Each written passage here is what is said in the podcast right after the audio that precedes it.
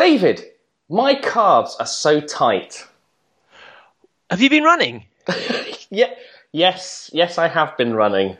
So, well, we're meant to do an evergreen podcast epi- um, in, advert where we can use it on any podcast. But if you're admitting to running, this is this is going to be like a, a biannual. This is very funny. That's very funny indeed. Get get off and explain how I can help my tight calves. So, do badders, if you've not heard our very overly long and bad uh, introduction of the Pulse Roll. Pulse Roll. Pulse Roll. We Pulse on um. BBC. Um, we we have we were at the running show and national running show, and we were walking around just to seeing what cool things there were. There were quite a few cool things. Most of them we knew, and then we saw the Pulse Roller, which is basically a vibrator the size of King Kong. Um, It's not a oh. vibrator. It's a vibrating roller. within within a foam roller. so you cut me off short. You I'm not sure that that's how it's developed. I'm not. I'm just I'm reading out a load of I'm vibrators, and then we put, put a foam roller over the top of it. Exactly. That's basically what they've done. So instead of you, if you've ever tried to roll um, your muscles, which is often quite annoying and painful, one of those things that you never end up doing because it's just a bit of a faff. You have to position yourself and then put your whole body weight on stuff, and um, it's it's just a bit annoying. So this instead, you just put it under wherever you want a little bit of a massage, turn it on, boom, job's a good one. And um, and it works works really really well because it's it's exactly like a, a focus foam roller, but with a little help on the inside. Oh yeah, we we've got an offer. so and I was going, that's really interesting, David. And Thanks for that. so if you want to get one for yourself uh, to help support the podcast, go to pulseroll.com and you get 20% off everything on offer. Just use the code FYB for fuck you buddy and uh, you'll be rolling away the rest of your days. I'm buzzing. and buzzing, you'll be buzzing. Exactly, exactly. No more injuries. Sweet. They're bad, they're boys, and occasionally they talk about running. Yes, it's the Bad Boy Running Podcast with your hosts, Jody Raynsford and David Hellard. But the bye bye bye bye, bye bye bye bye. I must admit I was a clown to be messing around, but that doesn't mean that you have to leave town. Come back. How you doing? I'm all right. How are you, David Hellard? I'm great. Are you wearing a Hawaiian shirt? My God, why is why is what I wear such an important? Like literally, no one can stop commenting on it. It's not a Hawaiian shirt. It's just a floral shirt. There's the thing is, there are very few things that men can wear that's seen as fairly standard that is actually a statement piece, and a Hawaiian shirt is a statement. It's not a Hawaiian shirt. It's just a patterned shirt. That's all it is. Is it a pattern of a Hawaiian flower? It's, it's a, a patterned shirt derived from a Hawaiian print. It's the island of Hawaii, m- multiple times with a little flower in the middle. Um, It's like literally any shirt that is short sleeve and has any element of colour on it, it's automatically a Hawaiian shirt, and everything that connotes as well. uh, well, I think that means summer's here. Yeah, I, I'm not sure. I'm absolutely freezing. the thing is, I've got. I've, I've, it's taken this long to get into um, to shorts. So now I'm in shorts. I've got my sandals on at last. I'm feeling. I'm feeling pretty summery. You're a sandals man, are you? I am a sandals man. Ah, I never. Socks and everything. Don't worry. It's not. Okay. It's not that. See, I'm always in shorts all year round, um, but rarely in sandals just because I'm in trainers. But um, ooh, I don't know if I am a sandals man. I, I I had a pair of sandals that my friend Leroy laughed at me about, and now Why? I thought they were just. or something. I thought they were kind of well. They, they anyway. D-Bads, welcome, welcome to the podcast, welcome to the podcast. But um, I thought they were. I got them to do some kind of like serious man hiking. You know what I mean? Those kind of sandals. I'm like, I'm going, Oh, okay. I'm yeah, going to yeah. Afghanistan. I'm going to Somaliland. Traveller sandals. I need Yeah. sandals that are heavy duty, where you know I can I can walk up Everest in the. I mean, probably not Everest. I can. Uh, I can Kilian, walk- Kilian could run up Everest. Kilian yeah. can run up Everest in these, no problem. They're, they're kind of things that they're nice and they're, they're like all sandals. They're sand colour. Um, Come on, what else? What's wrong with these sandals? that's about it. That's about it. They got straps and not much else. And for me, they're you know they're kind of slightly action man-y, but all the things I saw as like a positive, he kind of made me feel like maybe they're a negative. Oh, did he? Yeah. He made you feel bad about your sandals. He did. He did. He gave you sandal anxiety. Yeah, I've never had it before. Anxiety. Very nice, Leroy. Yeah, yeah. But anyway, uh, do badders, welcome to the Bad Boy Running Podcast. Uh, What's your view on sandals, do badders? so we're do you have? about Do you wear them? Absolutely. It's it's the fact that does link in. Maybe Stephanie wears sandals. We'll talk about her later. But um, how? Oh, before we go into how you are, how I am, I have a specific request from the Do Better community. I actually need their help.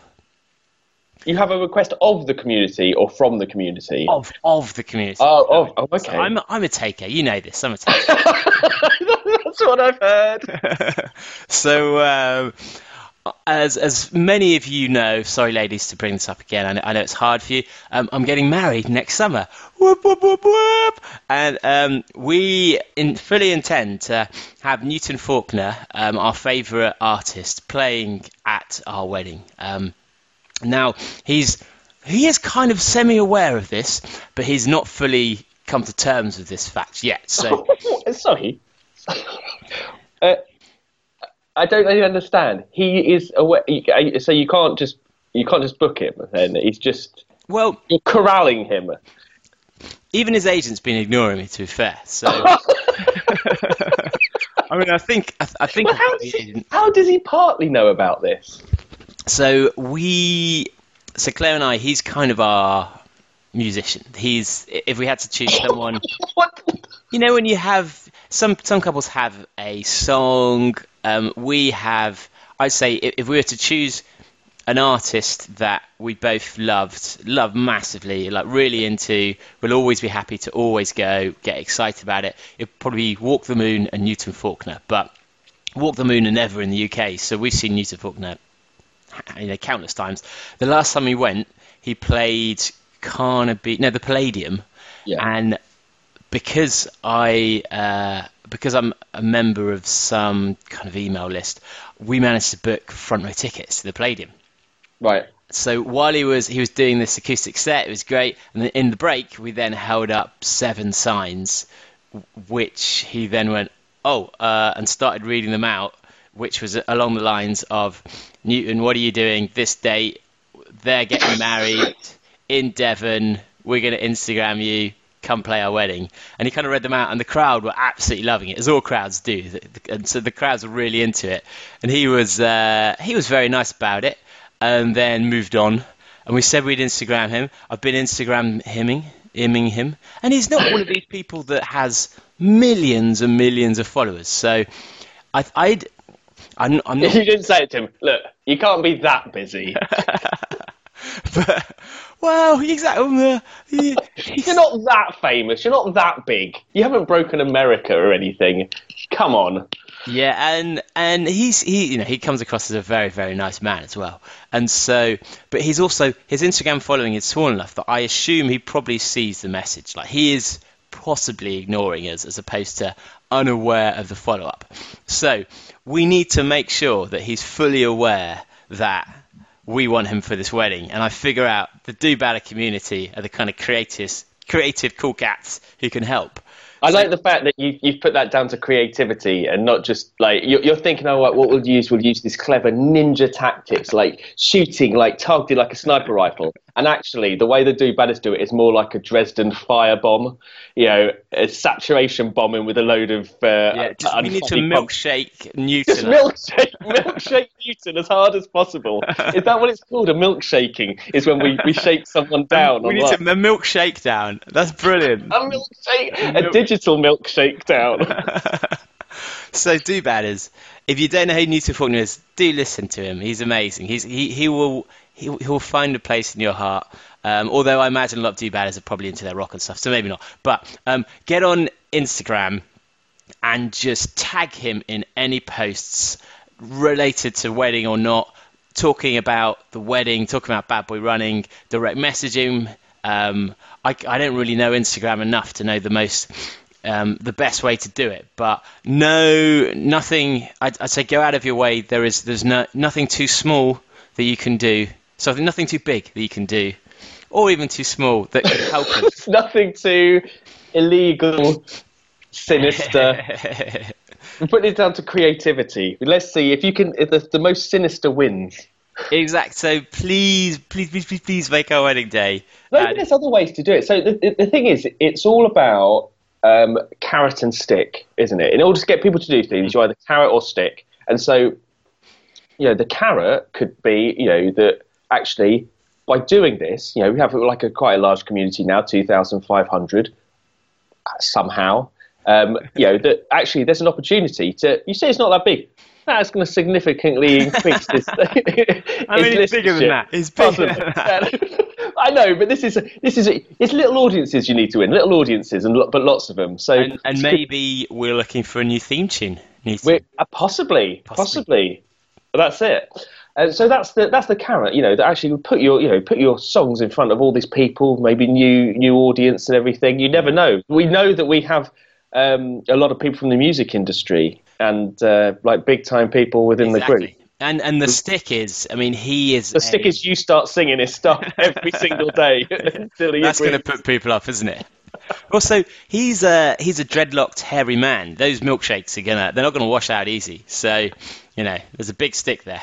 Please don't throw milkshakes at I wasn't. I wasn't. I didn't think it was going to be something like uh, uh, some kind of like physical assault. But if, if we're going down that route, so so, so the options are is be nice to Newton or give him a milkshake down online. Let's start, let's start with the nice. Start with the nice. Start with the nice. And we could even start with with buying him milkshakes, and he'll be like, "Oh, I like this milkshake thing." And then at some point, someone will come in and be like, "Look, mate, look, mate, we, think... we've tried to be nice.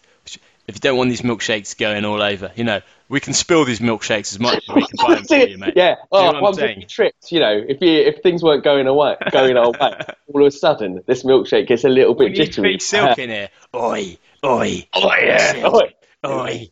Listen, mate. I don't like your music, but my friend does. I Give think you're sick. Although I've just realised, I don't think we've ever used these stings with the fee silk cut where we compare her to an East End gangster. So that probably comes across as just very rude about, about Facebook. I don't know if we've ever used those stings. We've got about 20 stings that have never really gone out or had the context. So, Fee, we've got a whole back catalogue ready for you. Oh my goodness! Well, to be fair, that's pretty similar to, to, to, the rest of the podcast, isn't it? Referencing things that have been cut out or not used that we've had private conversations about and thought we've talked about on the podcast. That's, so actually, that that leads us on to something very nicely, which I feel is a uh, is political, mm. but I feel that it is uh, intrinsically linked to us, and that is the uh, you know when we're when we're recording, we've just had the European elections. Uh, and it's the it's the ah. milkshaking of, of politicians now. Yeah, I like it. I mean, I, where where did that come from? And I I love the fact that um, it, has got to the stage that and, and for the for our non-British listeners, this is uh, this gives you an idea, and maybe it's something you can adopt in your native country. But um, McDonald's had even said they weren't going to be selling milkshakes in the area of a UKIP rally. Um, oh no, so of a, a Brexit Party rally. And then Burger King cleverly came back and said, you know, we sell equally good milkshakes that we will be serving throughout the event. so they're clearly trying to every little penny, every penny. I love Burger King.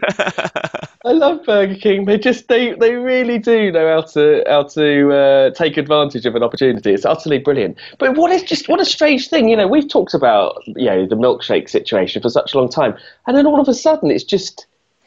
Yeah. It's just it's just kind of taken off and it's it's better than an egg, I think, as a vehicle for launching because it's got more weight behind it. You're less likely to miss, and I think impactful when it hits. And the thing is, with about an egg, is that an egg hits you. Okay, you kind you kind of. I mean, it's a bit mucky, but you can kind of walk up. The problem with a um, milkshake in this weather is the longer you hang around, the worse it's going to get. Oh yeah, true. That's the thing, and it goes everywhere as well. It's not just like a little splat somewhere because you know, you've seen politicians with eggs thrown on them before, and they um, you know they can kind of wipe it off and get it. But when you've been milkshaked, it's viscous, it's gloopy, it it looks the man of experience. sinister. So I, I like to point out I was never hit. I was never hit. I I I had an eye for it.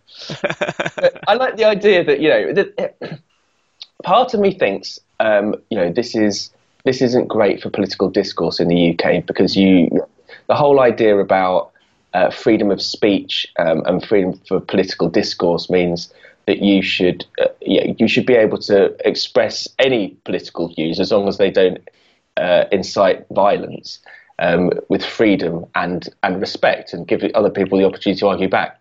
But on the other hand, I think it's fucking hilarious when Farage is kept in a coach surrounded by people who can milkshake him. He's like literally under siege from people holding milkshakes. It's such a basic.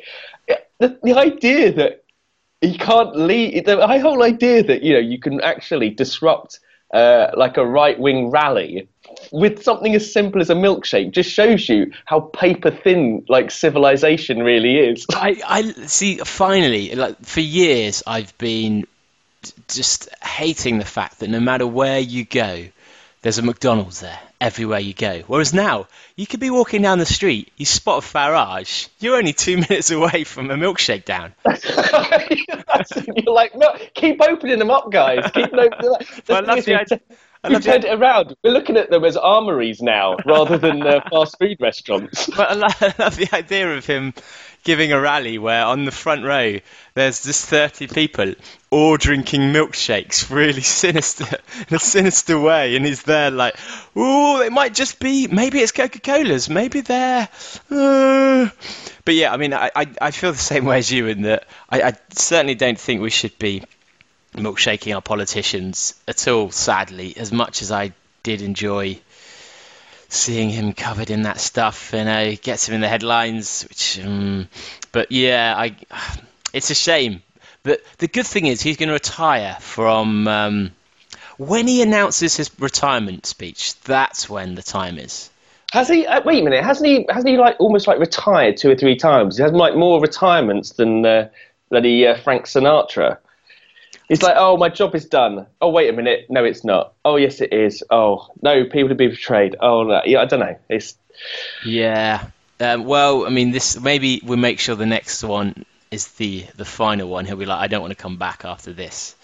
So uh, be drowned in a vat of milkshakes. well, he's going to probably move to France or something like that, isn't he? Well away from a McDonald's somewhere. So that I mean, that's going to be the irony of it, isn't it? He's going to live abroad and somewhere where they they don't have McDonald's.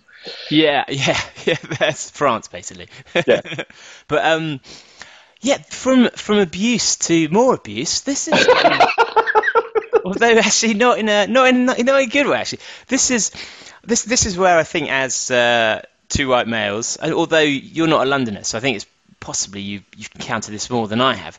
Oh, I don't know actually. I'm, I'm I was wondering where you were going to say. I thought you were going to pull out one particular city. Happens in I said, no, I say I, I was going to say I, I imagine a lot more in places where they don't, you know, there's not a huge, huge amount of like, you know, runners. Like for example, Yeah. in Brighton around like marathon time, there's there's, there's loads of runners out everywhere. yeah. Um, but I, I don't know. It's it's weird. It's I think it's like the further out you go, the more. I, suppose it's down to whether people feel they can get away with doing it and stuff. It's just the mentality of, of, of, some people, like drive because you've got two people. You got. I mean, this is the other thing.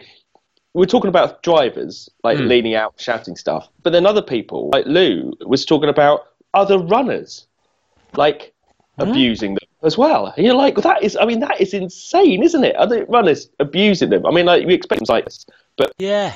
and we expect we expect other runners to be um, slight dicks in the sense that you know you might nod at them and they ignore you, Yeah, or you might try yeah. and say hello, or something like that. You can expect them to be dicks, but to actually like go out the way to be abusive is is is kind of insane. But I think I think you with them with it's amazing actually the the because I've had you know I've, of course I've had that milkshaking situation. Then I've had like biscuits thrown at me.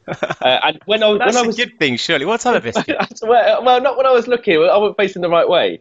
Uh, I'm not saying I'm not comparing this in any way to like abuse or anything like that. Clapping saying- like a seal. just, this is just, no, it's- I mean, it's just the weird bit. It's the weirdness of going through someone's mind, like you say, literally bored, and they, they think that's a good idea.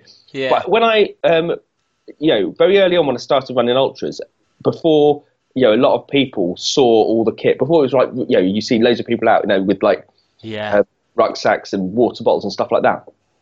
I used to get a ton of abuse, a ton of abuse. Like, and that was only on the, the little stretch up to running in Brighton before I got to the Downs. Was that with your, your fanny pack? Is that why? fanny pack. My fanny. Yeah, for some reason they're abusing me with my with my pink. Uh, what's it called? sleeves and my uh, knee high. Uh, what's it called? Socks. And I don't know why. I don't know why they did it. Especially, I have one of those uh, uh, baseball caps turned the other way round, uh, like uh, like Corey Feldman or something. And I just don't know why I got all this abuse. Um, I think it's it, it's because people aren't challenged, isn't it? But I mean, it's just it, And normally when people say this, I think of actually, but I don't know about this. I don't know what we can suggest. I don't. I don't know if their community. There's much we can do, other than well, s- people were saying to just try and confront it. But I don't know if that's the right advice because you're essentially confronting someone who's already aggressive and clearly is the type of person who's probably quite angry at heart. yeah. And, It's um, and you know they're going to have more to lose from. So you're going to have more to lose Well, from your situation, your so- life, than probably they will. So there's, I think there's, there's two groups of people, isn't there? There's either like uh, kids who are bored and doing Yeah. shit like that, Yeah. which I don't think there's much you can do about that at all. But that's you know, uh, but and then you got like, and I'm going to do a massive generalisation here: dickheads in vans, Yeah. which seems to be a thing. And I think in that situation, if you get a dickhead in a van, quickest thing you can do is take a photo of their van, see if they have an employer, Mm. and if they've got an employer, report it to them. Because I've heard about people doing that because that is, you know, it, it's making their it's making their company look bad. Although the only thing is, you're likely to phone up the guy himself. well, you might do, but in And then, like- situation, Well, and I guess at least maybe if you phoned him and said how you felt, it might be something that they don't. Because it reminds me of um, I saw something else to do with uh, in New York, not even runners, but just women and people making comments to women, and they then went and interviewed these people and said, "How do you how do you think it makes them feel?" and none of them had considered that it made the women actually genuinely scared and concerned for um, you know f- concerned for concerned for their physical well-being. The Yeah. men just thought it, they the women would find it funny or potentially quite liked it. it. I mean, that's I don't quite understand how bad these people can be at reading human emotion and um, body language, but yeah, a lot, a lot of it. I think people, people don't either think through the consequences or just that stupid. They don't actually think this is really going to hurt them, like emotionally.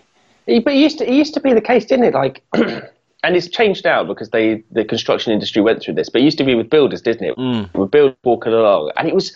I remember it like when I was a kid. Any time, like any girl walked by, you'd be get they'd be getting like cat calls and wolf whistles and and stuff like that from literally. And I think even someone mentioned that on the uh, on the um, on the group and they, they they stamped that out. They essentially stamped that out. Um, I don't know how much to, that still has. Like you say, it's really difficult. It's really difficult to judge if you're not subject to it. Like you have all this, um, all this abuse going on, and if you don't see it or you don't experience it, but the you know the idea, like you know, my daughter going out for a run and someone like shouting shit at her is absolutely frightening. Yeah, yeah. And the I, I think as well we've we've spoken quite a few times about the obstacles for people who are new to running, who are maybe slower, you know, body conscious. I mean, if if you're having established runners who are you know confident in the way they run having this abuse then what are people who are already looking nervous who are looking self-conscious who possibly are, are um, going to be the type of person who's oh, hello um, no, no, exactly. That's the that's the thing, isn't it? The um, oh, wait, wait. hello. Right, I'll go upstairs.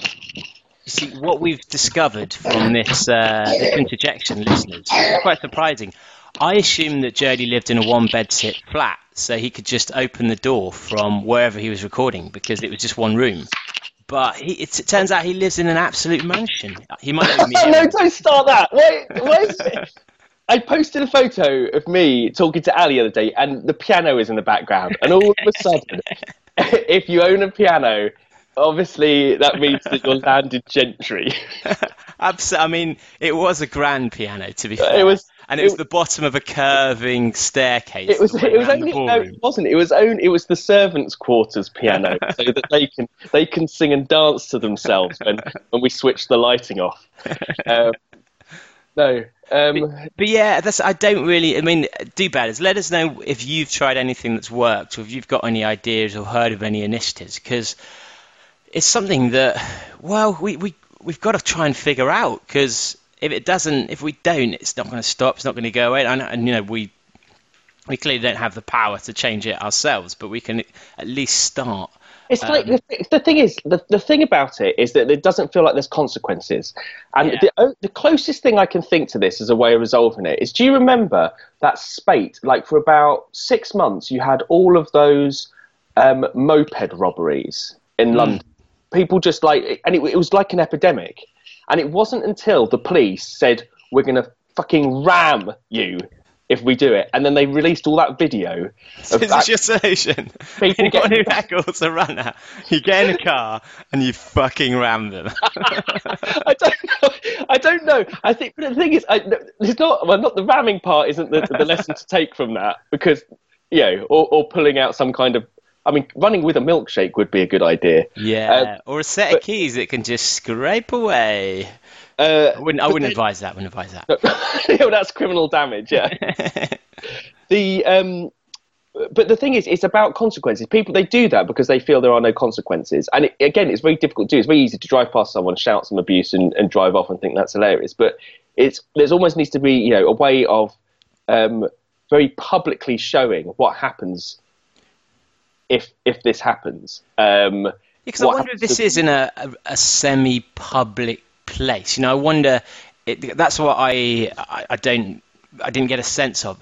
Is this when people are in a street by themselves, or is this when actually there are other people in the vicinity? It's just they're not necessarily that close. Um, yeah, because would do you do you think shouting out "Stop harassing me," "Leave me alone" very loudly? Um, I, I think with the Me Too movement now, people are fairly sensitive towards being accused of harassment.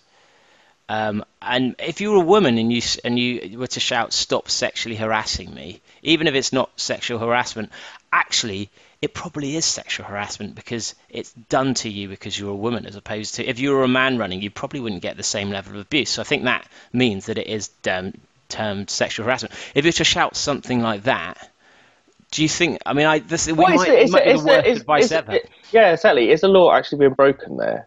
Um, But whether it is or not, um, it's it's about will it help the matter or not. And um, I mean, do as listen, we're clearly absolutely clueless about this, um, as ever. Uh, as ever, yeah, yeah, we've still managed to talk for 20 minutes on it. so um, so let us know. You know, what has your experience been? Um, is this something we need to raise with? You know, no, no, but the reason, the reason I was asking, what, what you know, with the, the actual, because it, it feels like the, something has been done, like a criminal that's been done. But actually, if people start getting prosecuted. I mean, who's been? Has anyone been prosecuted? Has anyone had any any uh, negative effects of that? You know, that's the thing. That's I think that's it. It's not. It's not. It's it's.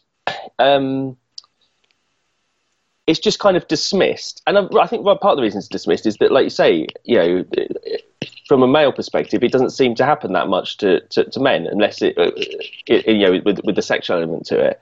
Um, but um, you know, how it's it's kind of dismissed, you know, sort of like publicly. Uh, so what? What do you with it? Take more seriously. Get people feel like they're actually committing a crime, or or they're doing something that's that's much more much more serious than it actually is, rather than a bit of fun.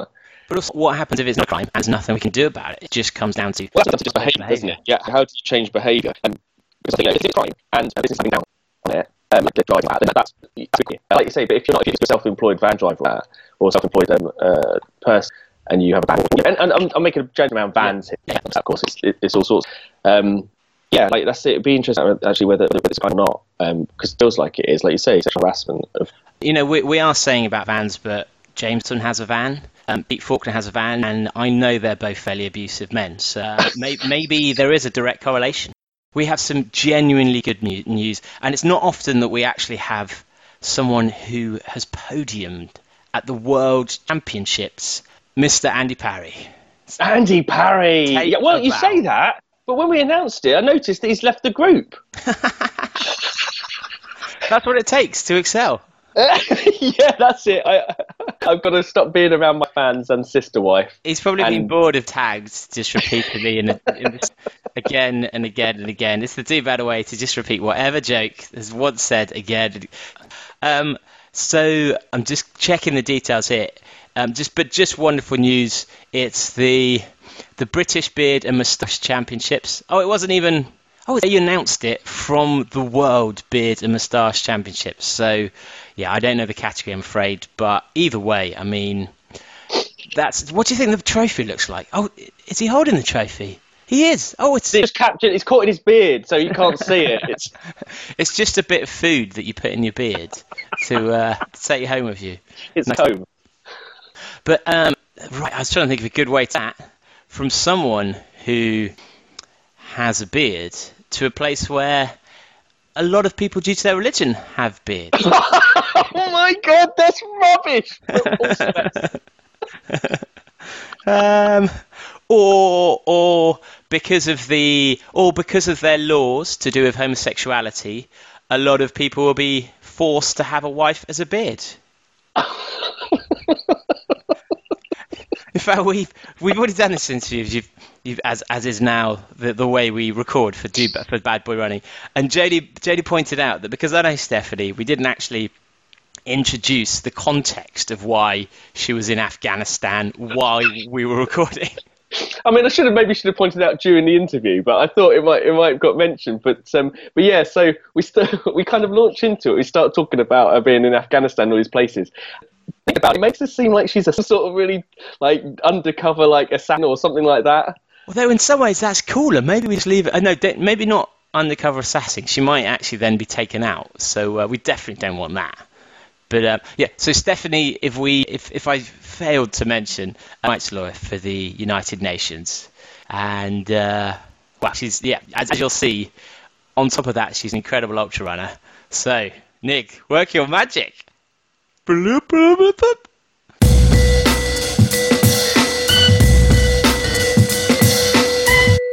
So, do batters. Uh, this is this is one of the interviews I've been wanting to do for about three years now. I met Stephanie when we did the Afghanistan marathon.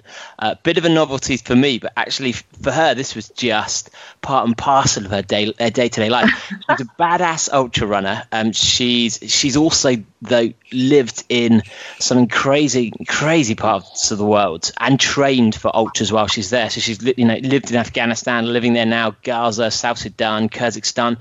Um, she's done crazy races like the Tor de Géant four times, but the main reason I wanted to get her on is because of the work she's done with uh, women's in women in areas of conflict. She set up um, Free to Run, which is a charity to encourage women in areas of conflict to get into running. And I wanted to talk to her about how that happened and then the impact of it because it's, it's just an incredible cause and an incredible story. So, welcome to the podcast, Stephanie Case. Yay! Hello. Greetings from Kabul. Yeah, what's the internet like in Kabul typically? Um, it's not bad. I mean, it goes in and out. Um, yeah. I mean, we we don't have access to, I'd say, everything that you might have access to on the outside. Certain Yeah. sites are blocked, but um, that's fine. I uh, have got access to everything I need here, work wise. I can get Netflix, so that's uh, that's all I need. And in terms of your life there, because we stayed for kind of a day, and then I did a day at the end in, in Kabul. And I think because there was four of us who were Brits and probably unknown, not real targets, um, we we got to go around quite a bit and see the city. Mm-hmm. I went to the equivalent of their KFC. We went to some really nice restaurant. I mean, do you get the chance to to explore, or is it kind of too expensive for security, or just too dangerous? Yeah, I mean, things have also changed. Um, they've deteriorated since you were here as well. Um, the threat from Daesh or uh, ISIS, known elsewhere, um, has gotten pretty bad uh, over the last few years. The kidnapping threat for internationals is is pretty bad. Um, but when I'm here with the United Nations, um, I have to be under their security rules, and that means um, that I can't really do much. I was based here before uh, seven years ago, and at that point, we could still go out to some approved restaurants in town, um, a few areas, but then. Just after I left in 2013, there were some pretty big attacks, including one on a Lebanese restaurant where we lost some UN staff members, and um, after some other pretty high profile attacks, um, a lot of the places that you could go in town uh, just started shutting down. And so there really isn't anywhere to go for for us if we were allowed to go somewhere. I mean, unless you want to go to the yeah, there's a fake KFC, um, but it's it's just not possible for us because whenever I leave um, this compound that I live in, uh, I have to go by armored vehicle with uh, UN on the side. We're not technically a target, but it doesn't mean that um, it's not going to be wrong place, wrong time. You know, there was a pretty big attack. Uh, was it just last week? 10 days ago? Um, and I was probably maybe 700 meters away from it, and I could just see the smoke rising. And you know, I'm in I'm in an armored vehicle, but it, it doesn't really um, protect you from a, a suicide attack. So the risks are, are still um, pretty high. so, I, so, I, get around. I, I travel, um, I commute through the city every day. I work in a different compound and, and I also fly around the country to the other provinces uh, for my work. So I, I do get out way more than um, anyone who's here with embassies or, or things like that. A lot of NGOs are just stuck aside and, and don't even for their compound very much. So, so in terms of your ability to train them, because I know you, you did the the Barkley this year. You've you've already mentioned you're, you're going to do the Ronda this year. Um, although I've probably mispronounced that because my uh, my lack of experience of the crazy races you do. So when you look at how you how you're going to structure your, your your week and how you're going to do the type of mileage you need to do for these insanely long races, um, how do you what have you got to play with and and how do you manage it? Yeah it, it's um it's an exercise of patience really. Um i uh, work is, is pretty intense so i'm lucky if i can get in um you know an hour at the end of the day um, on the treadmill or I can run around inside the compound that I live in here. There's a stretch of road that's about 550 meters, and then I can add on loops um, behind uh, containers, storage containers, apartment buildings. Um, Does that mean there's little... one Strava segment for the whole whole area? Yeah. I mean, I, I I play games with myself you know, just seeing how much of the compound I can cover in orange lines and just, you know, little squiggles I can get in elsewhere. And if I find an extra, you know, 30 meters of dirt somewhere, um, I get very, very excited. You know, if they move the, the shipping containers or if they move the, the trash around the compound, it kind of opens up new trails. and that's, that's a, a pretty exciting day for me. Uh, so yeah, so I run around the compound. Um, it's getting starting to get pretty hot now, uh, but we're at high altitude. We're at about 1,800 meters, so the night's still cool. Um, but yeah, the biggest problem is just getting in the, the elevation, actually, um, time. Um, and that I can obviously only do on the treadmill. And that's just soul crushing you know, on the weekends, um, right now I'm trying to do four to five hours of running on Friday, which is a weekend day here. And then I try to do four hours of hiking uphill on the treadmill on Saturday. Um, so it's you know it's doable. It's just so boring. you know, you have to be willing to to give up a large chunk of your day um, to just I want to say sit there on a machine. You're obviously not sitting, but mm. you don't get the same benefits as you would for going out for a four hour run, of course. And there's no way to really train for the downhill.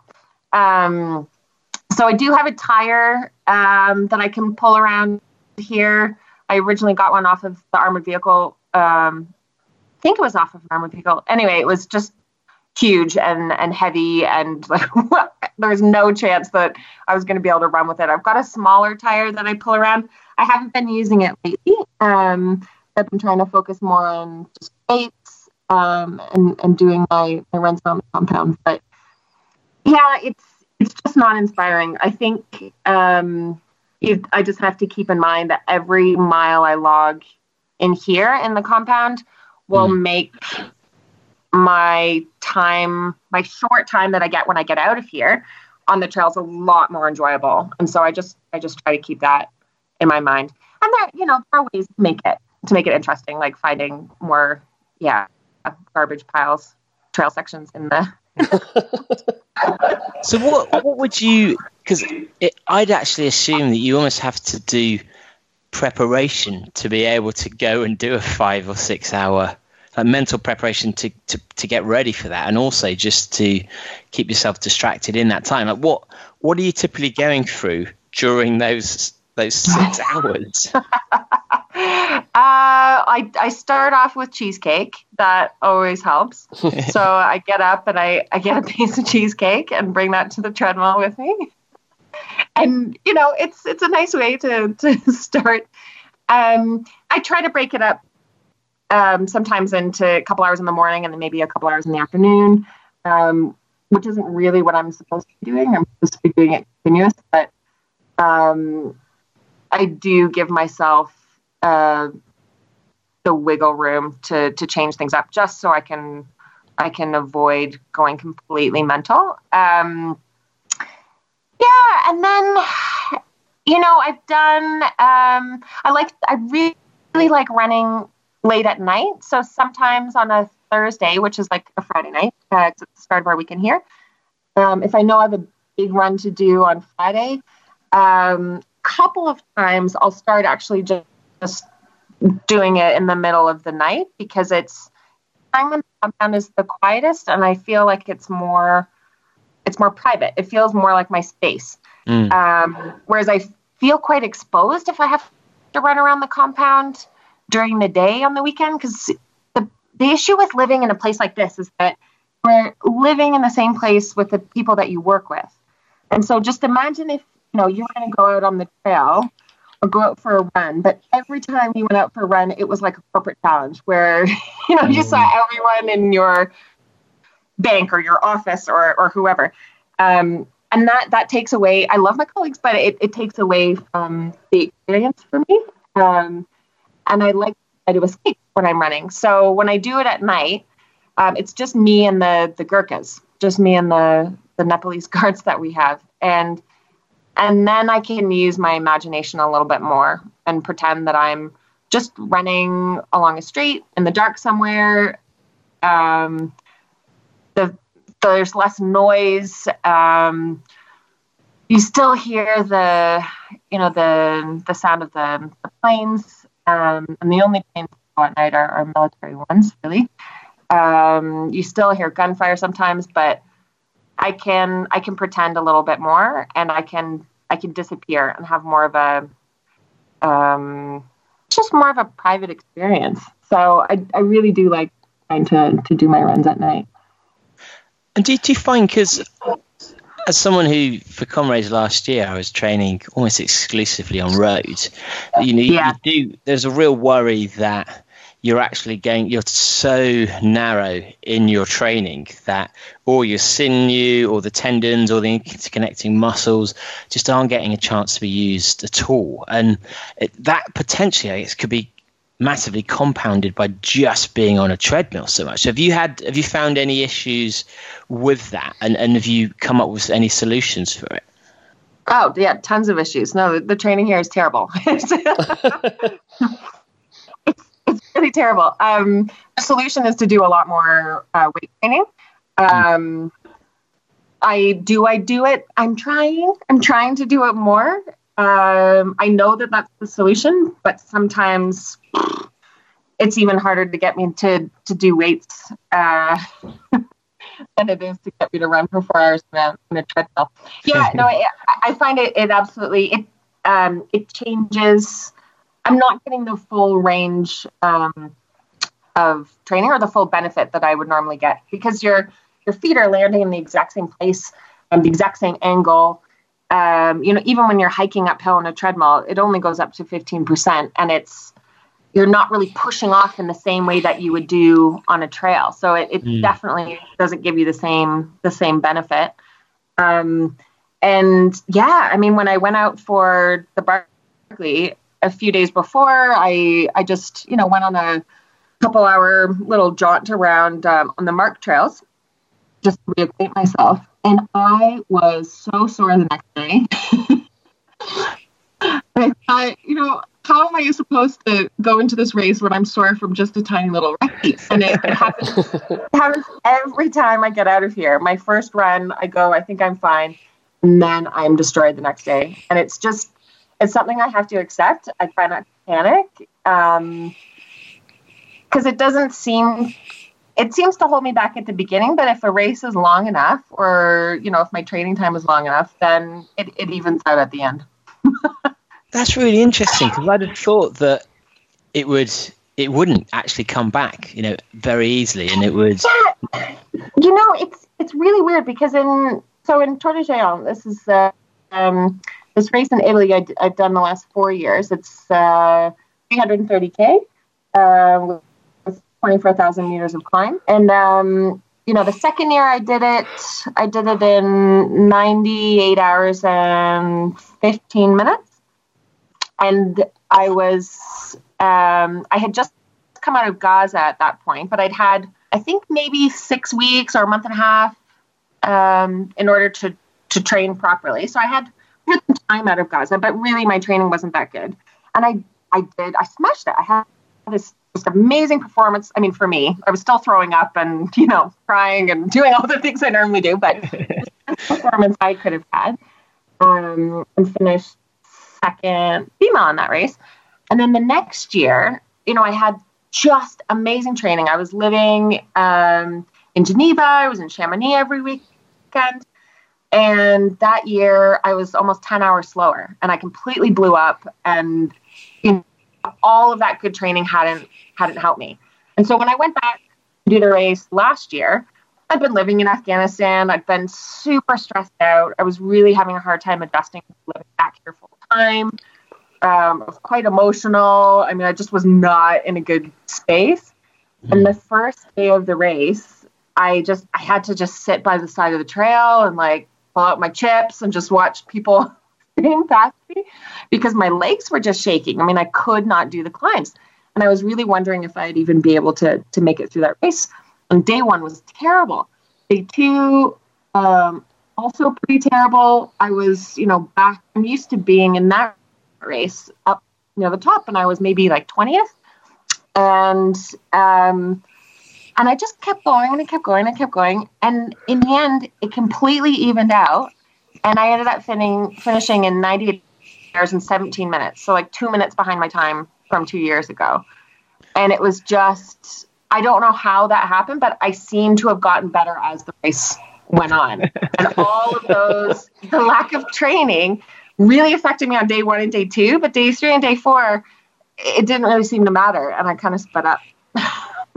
so you almost need to go two days early and just have an absolute shock. Just, yeah, go kill myself. and start the race absolutely the race. ruined. Yeah. I should just start at the finish line, run to the start line, just for training, and then I'll be fine. Yeah, I mean it's um, it's it's not ideal. I'm doing what I can to keep up my fitness. I'm definitely relying on you know the past ten years. Um, I think if I was a new ultra runner, mm. it would not be as possible. But I also think there are some benefits that are hidden that I don't. It's very hard to measure because when I'm living in a place like this, and I go into a race, I have like I put zero pressure on myself. So I'm like, whatever. I live in a war zone. You know, the fact that I'm here is a miracle. Hurrah! Yay for me. and that really allows me to just enjoy myself. And when you're out on the trail and you can really just be completely out of the competition and just enjoy smelling pine needles and you know being around other people and not have that be a scary thing which it is in a lot of places um, you know when i'm in afghanistan to be able to have people just waiting at tables to feed you you know little sugary snacks and, and cake and whatever i mean that's such that's such a privilege and it's such a fun thing to do and I run my best when when I'm like that. So the fact that my muscles suck and my reaction time is super slow. I mean, trying to go downhill these days, it's just there is mm, there's something wrong between the firing between my brain and my feet because you need to train that part too, and I I can't train that here. Now the fact that all of that slows me down physically is fine um, because I think the mental benefits they, they do they do help. It doesn't totally counteract the, the negatives, but for me it's great. I I feel I feel like a total rock star if I just make it to the finish line, and I love running like that. I love running like an underdog. I love running with zero zero expectations. If I'm in the best place with the best training, access to you know everything that anyone could need to be able to do well, then I don't I don't tend to perform very well. It's strange, isn't it? Because it, it, like the the first part of your statement there almost suggests that you're unbelievably like mentally in control of of your um, of your body and being able to push it as much as possible. But then at the same point, you can only do that when you can only do that when you have. It's really odd, isn't it? You'd think you'd be good at all of it rather than just one one part of that. yeah, I don't. I don't know. I um, I do think I can be mentally strong in some ways, but um I find when I'm running, I'm also re- intensely vulnerable, and that's when a lot, um, a lot of stuff that builds up, especially when I'm living in a place like this, come out. Um, there's a lot of stress here that's just sometimes it's just it's almost too much to even deal with. Mm. Um, and whereas normally on a day-to-day basis, I would use running to help relieve stress. When I go running here, it, it doesn't relieve because I'm, I'm still here and you know I'm still getting alerts about um, you know security threats. I'm still hearing gunfire. I'm still getting uh, you know as part of my job I have to follow up on um, you know a lot of attacks anytime civilians are killed or injured, and so it really does build up.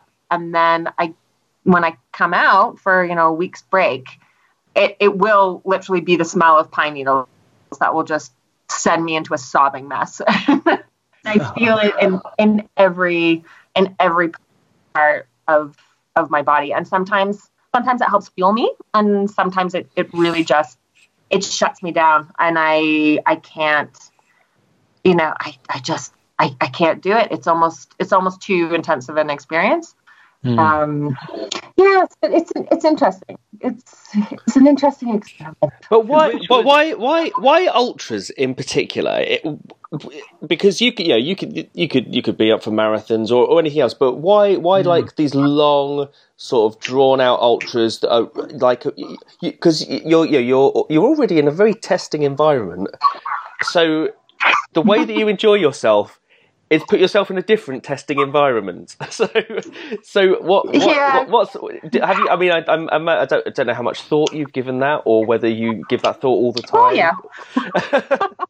I mean, I, I, think it's the same thing that that um, kind of drives me into the way I live my my life in general. But yeah. know, I when I I signed up for my first marathon.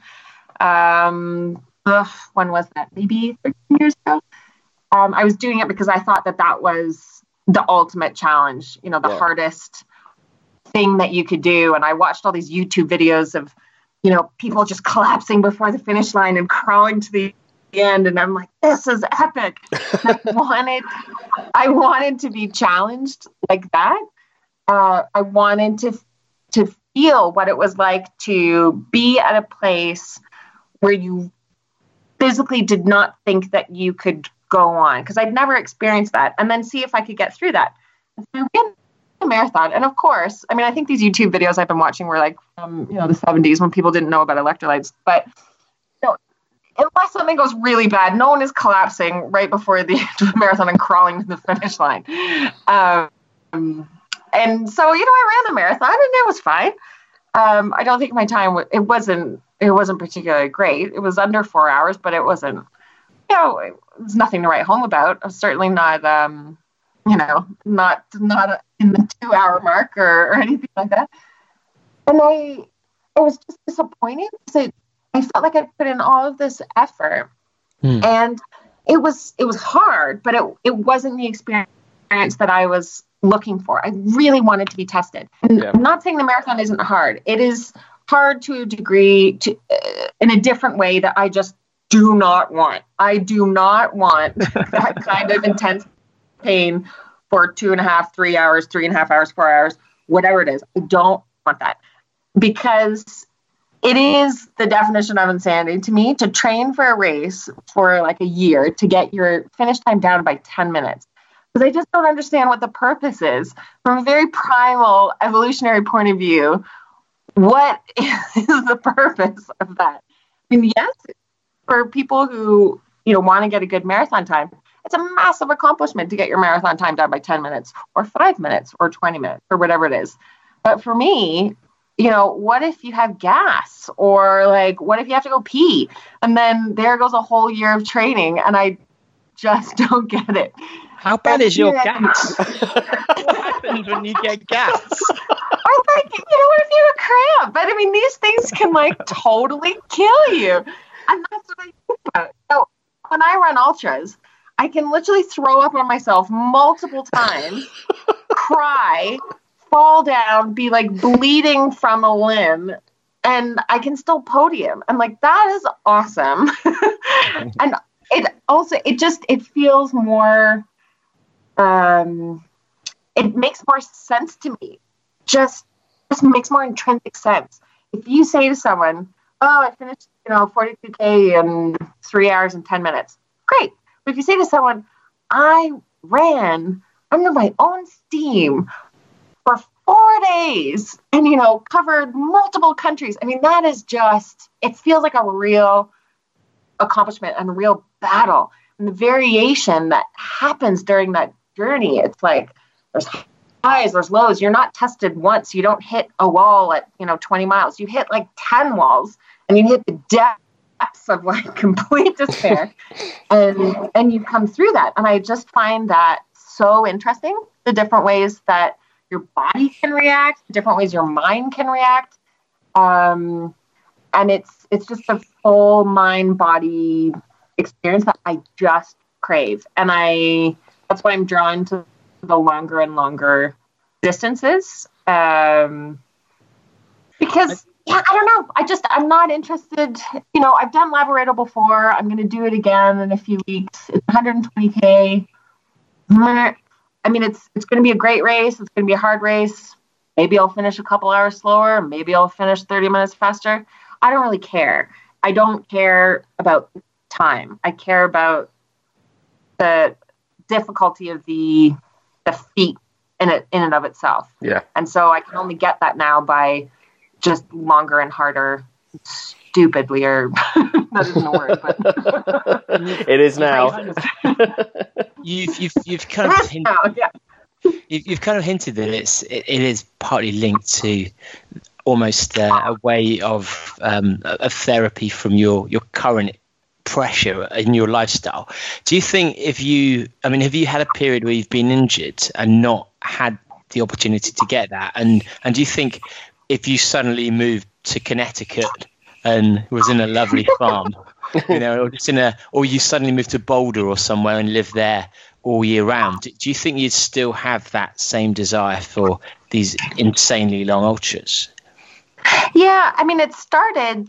I got into ultras ten years ago, and that I'd done a lot of um, like short term work in, in different places, but I hadn't gotten into war zones yet. I hadn't um, this whole lifestyle of working in conflict areas just hadn't happened yet. Um, but I think the same thing that drove me into ultras is what drove me into into this line of work. You know, as a as a lawyer, um, you know, I started off in corporate law with, you know, great job doing mergers and acquisitions in New York, and it's stuff that I'm sure I'd be a millionaire right now, not in a war zone.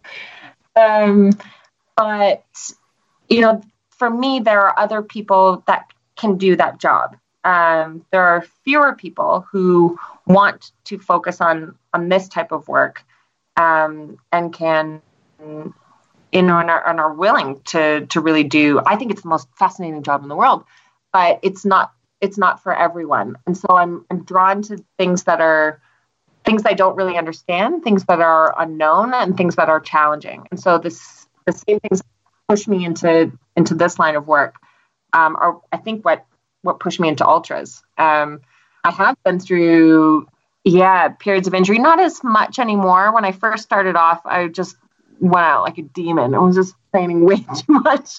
And I was getting injured all the time, stressed. I've broken everything, stress fractured everything, you know, from, you know, tibias, my pelvis, that was the worst. Um, and then uh, I was living in Gaza. I uh, did a race in, um, it was the Transylvania 100 in Romania.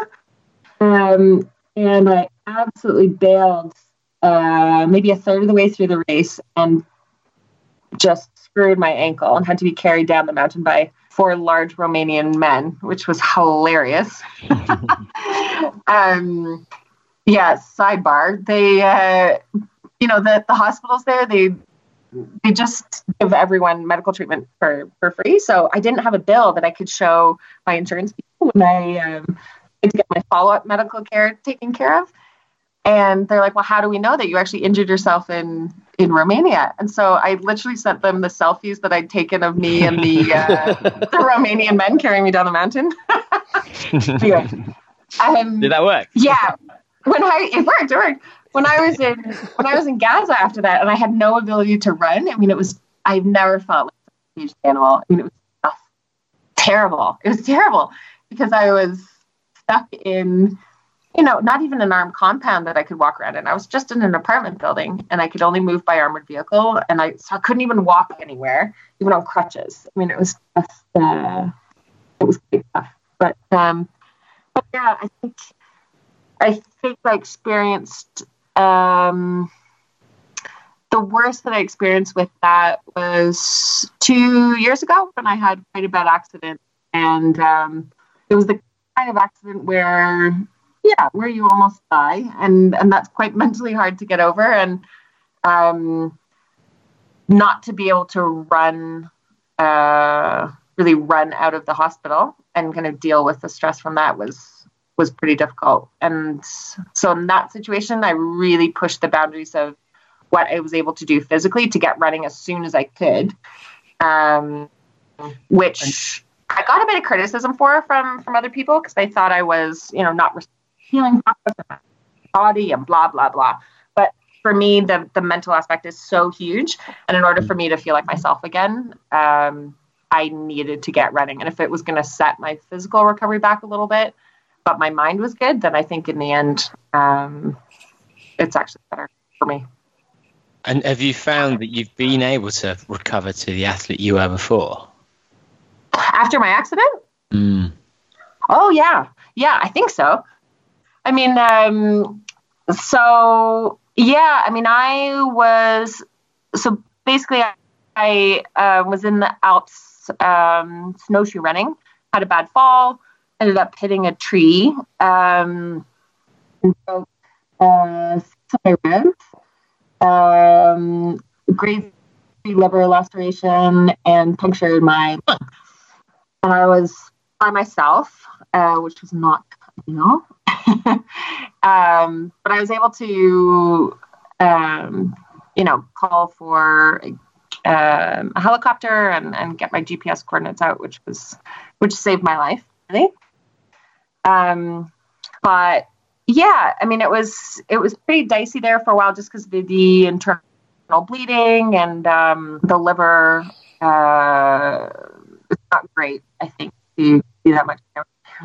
I love, I love, the, I love the nonchalance of all of this. Oh yeah, I, first US. Oh, I just, I, ne- I nearly died, but uh, but the but the really worrying thing was that it almost stopped me from running. It was like, Well, yeah, you know what? Like, I didn't, I didn't have, I barely had a scratch on me from the outside. Like, my insides were just a complete, complete. It, it, I mean, it was, it was quite serious. I mean, I, I've never, and of all the different war zones I've been in, I've never had a moment. I've had close calls, but I've never had a moment where I actually had to sit there and contemplate, you know, this, what I'm seeing right now is actually the last thing I'm going to see. And I don't even have the chance to say goodbye to the people I love. I mean, that was, that was what really screwed me up for, for a little bit. Mm. You know, I mean, to the point where I was thinking about, you know, writing messages in the snow to my mom. I mean, it was just, ugh, um, not fun to think. But, you know, it, it was it was bad, and I was in intensive care for uh, um, three days before they moved me to the um, surgical ward, I think. But you know, my first, my my only thought was really, look, my legs aren't broken, so when can I start running again? When can I start running again? and and you know, I got an invitation for Tor de Géant while I was in the hospital, and I I accepted the invitation from the hospital. um, I mean, it was in January. The race is in September. There's plenty of time, but you know, when the doctors told me, "Look, you were not running this year. You know, you almost died," and I, it just made me hysterical. And when I kept pushing them, and I refused to accept this, um, they sent us. A psychologist to come talk to me. I was like, I don't need a psychologist. I need a sports doctor so I know when I can start running again.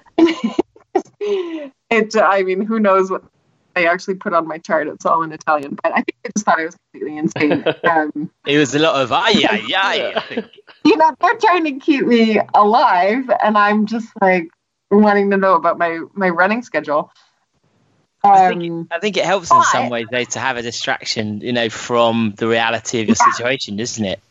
Yeah, I mean, I think part of it was the shock and the massive amounts of morphine. I mean, I had like tube going into my side, like into my lungs or whatever it was doing, and um, you know, I was I was on a lot I was on a lot of drugs, but you know, it for me it worked. If I'd followed the Italian doctor's advice, I wouldn't have run at all that year. But I signed myself out of the hospital early. I got back to Switzerland where I had my little team of doctors that I'd already been working with, my various, you know, regular sports uh, maintenance. And they had me running again three and a half weeks after my accident. Um, I mean, with the broken ribs, but once your, your liver is healed and it heals pretty quickly, they said actually the physical activity um, the blood circulation, getting things moving again, could actually help my ribs heal faster. So they said, look, it's it's just going to be really painful. Um, so let's wait until you're off the pain meds, and you need to stay on the pain meds for for two months. Because I couldn't even lie down for two months, even at night, go to sleep. Wow. And I said, well, if I go off my pain meds early, then can I run? they said, yes. so, you know, it was just it was just painful, but it wasn't you know, it wasn't the kind of we deal with all sorts of pain in ultra running anyway. When you think about it as muscle pain, it's fine. When you think about it as broken ribs, it's a it's a little bit sketchier. But I Mm. just I changed it in my head, and I said, okay, this is this is just muscle pain, and then it, and then it was fine. And then you know, I had such a I think it was a bit of an extra grind. I wanted to prove to everyone who was telling me that you know I was insane to be trying to run that this was actually good for me. And it Mm. and it was. I did i did the most ultras that i've done in any year i think. That i did six ultras that year. It was kind of like an ultra every three weeks. Um, i and i i was podiuming. I was racing better than i ever had before. Um So have you booked your next snowshoeing trip already? Yeah, I wouldn't do it again. but you know, for for me, it was so it was so healthy. I mean, I think it ended up being too much, which is why I blew up at at Tor at the end of the year. But everything leading up to it, you know, I just um, I felt so happy to be alive and to mm. you know anything could have happened in that in that accident. I could have if I'd hit a different way. Um, you know, I could have been paralyzed. I could have, if I'd knocked myself out, then I'd be dead if uh, you know my phone battery was super super low um, mm. if my phone had died or if when i hit the tree i'd hit uh, i'd hit the the side where my phone was because mm. i'd hit the tree on the on the right side of my body if i'd hit on the left side then my phone would be broken you know there are all these things that could have happened that um, that could have gone really badly and in the end my legs were completely fine it was a quicker recovery i mean sort of And if I had, you know, sprained an ankle, sort of. Um, so, yeah, I think. I mean, I, I think I'd do it. I wouldn't do the accident again, but I would do the recovery the same way. now, um, we we also mentioned about uh, free to run at the at the top of the show, yeah. which is which is why we met each other. Um, and I know I know a fair bit about it, but actually, I, I I'm still in the dark a little bit about how it all started. Yeah, well, you know, when I first came here to Afghanistan in 2012, everyone said, "Oh, are you sure? You know, you're going to have to give up your running. It's impossible. Um, you're not going to be able to do anything when you're there." Blah blah blah blah blah. Mm. And so, of course, I was like, "Well, I'll prove everyone wrong, and I will keep running." and um, I wanted to do something with my running.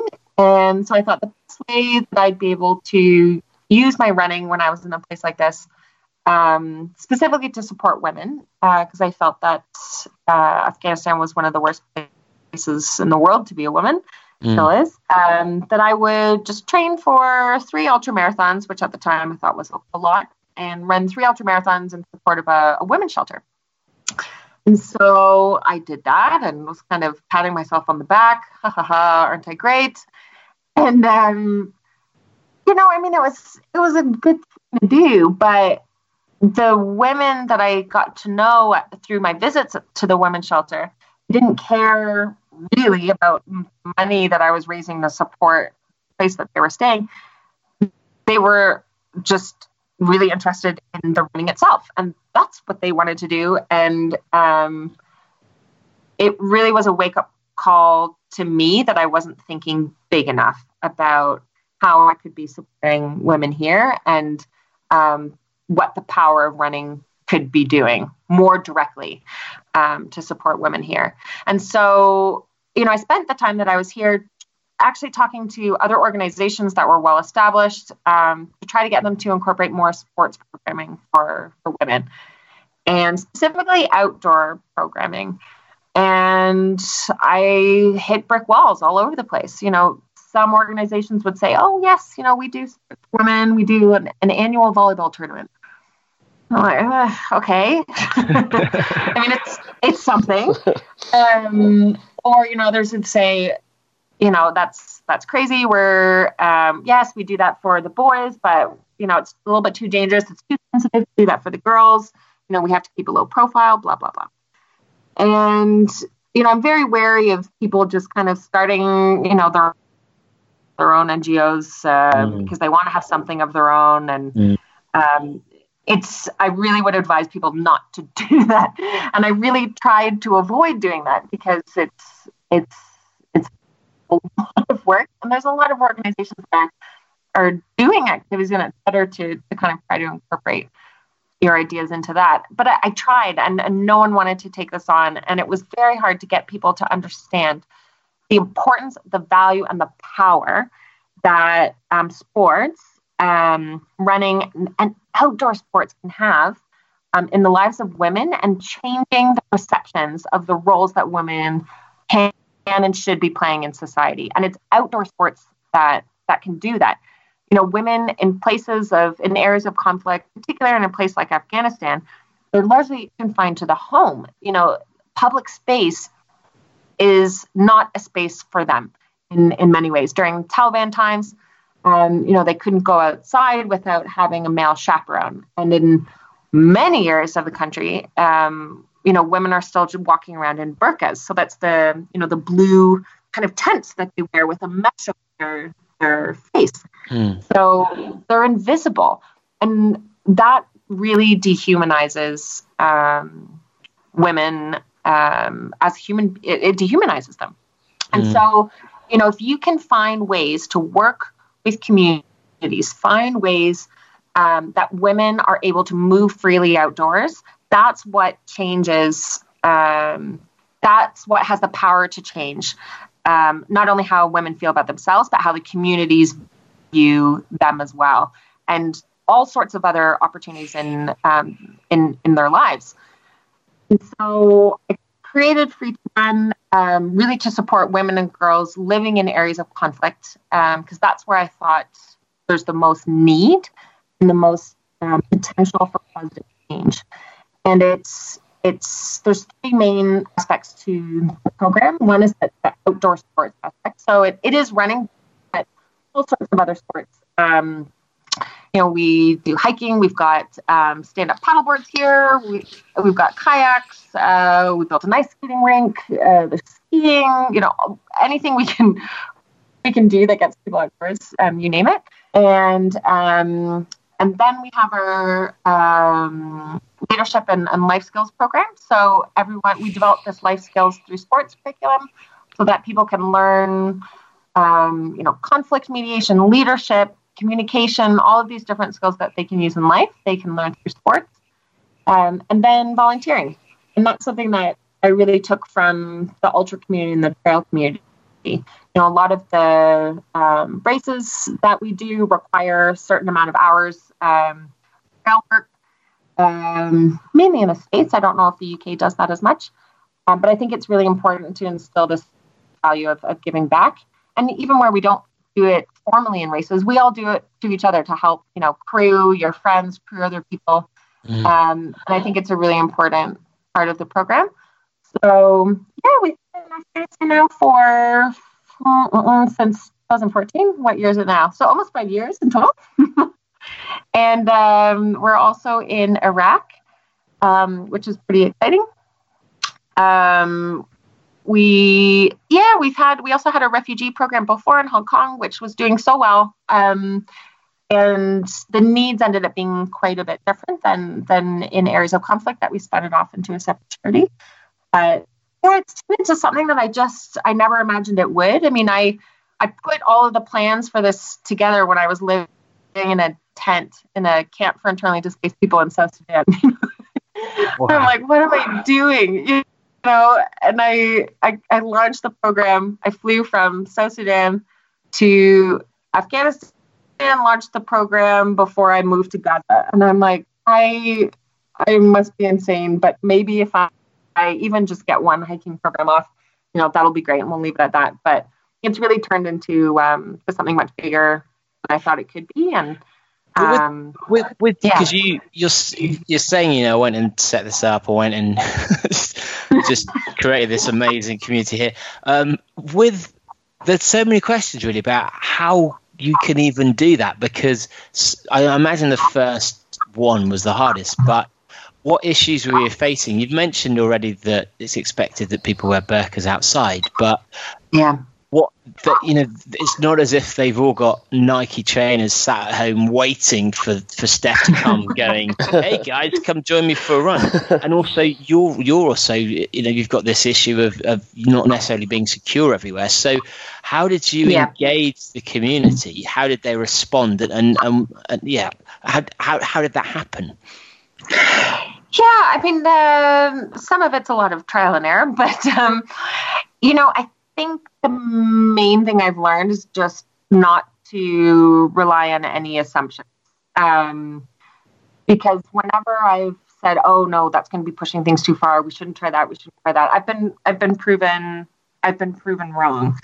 Um, you know, we have this idea that yes, it's an area of conflict. Yes, you know, people are walking around in burqas. Oh, it's going to be impossible to find you know parents who are willing to let their their girls do this. It's going to be impossible to find areas um, that are safe enough, uh, and it's and it's just not true. Um, it's you have to go slowly. You have to go bit by bit, and you have to be willing to allow people to ask questions and and to say no and to kind of sit back and watch.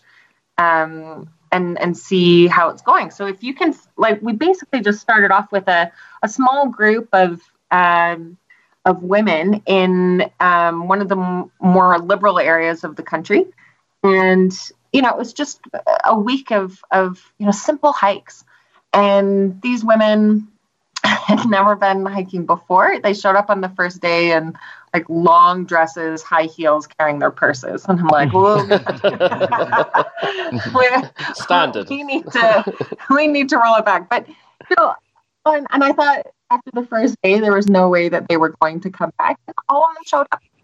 Stay. Um, and you know, within within two days, I suddenly had you know girls that were uh, scrambling over rocks and um, you know, using their headscarves as like climbing ropes to try to pull the others up. You know, it really, it really doesn't take much. And, you know, it was from that, that first launch of the program where I was talking to, just talking to some other um, women and girls in, in Kabul who were interested.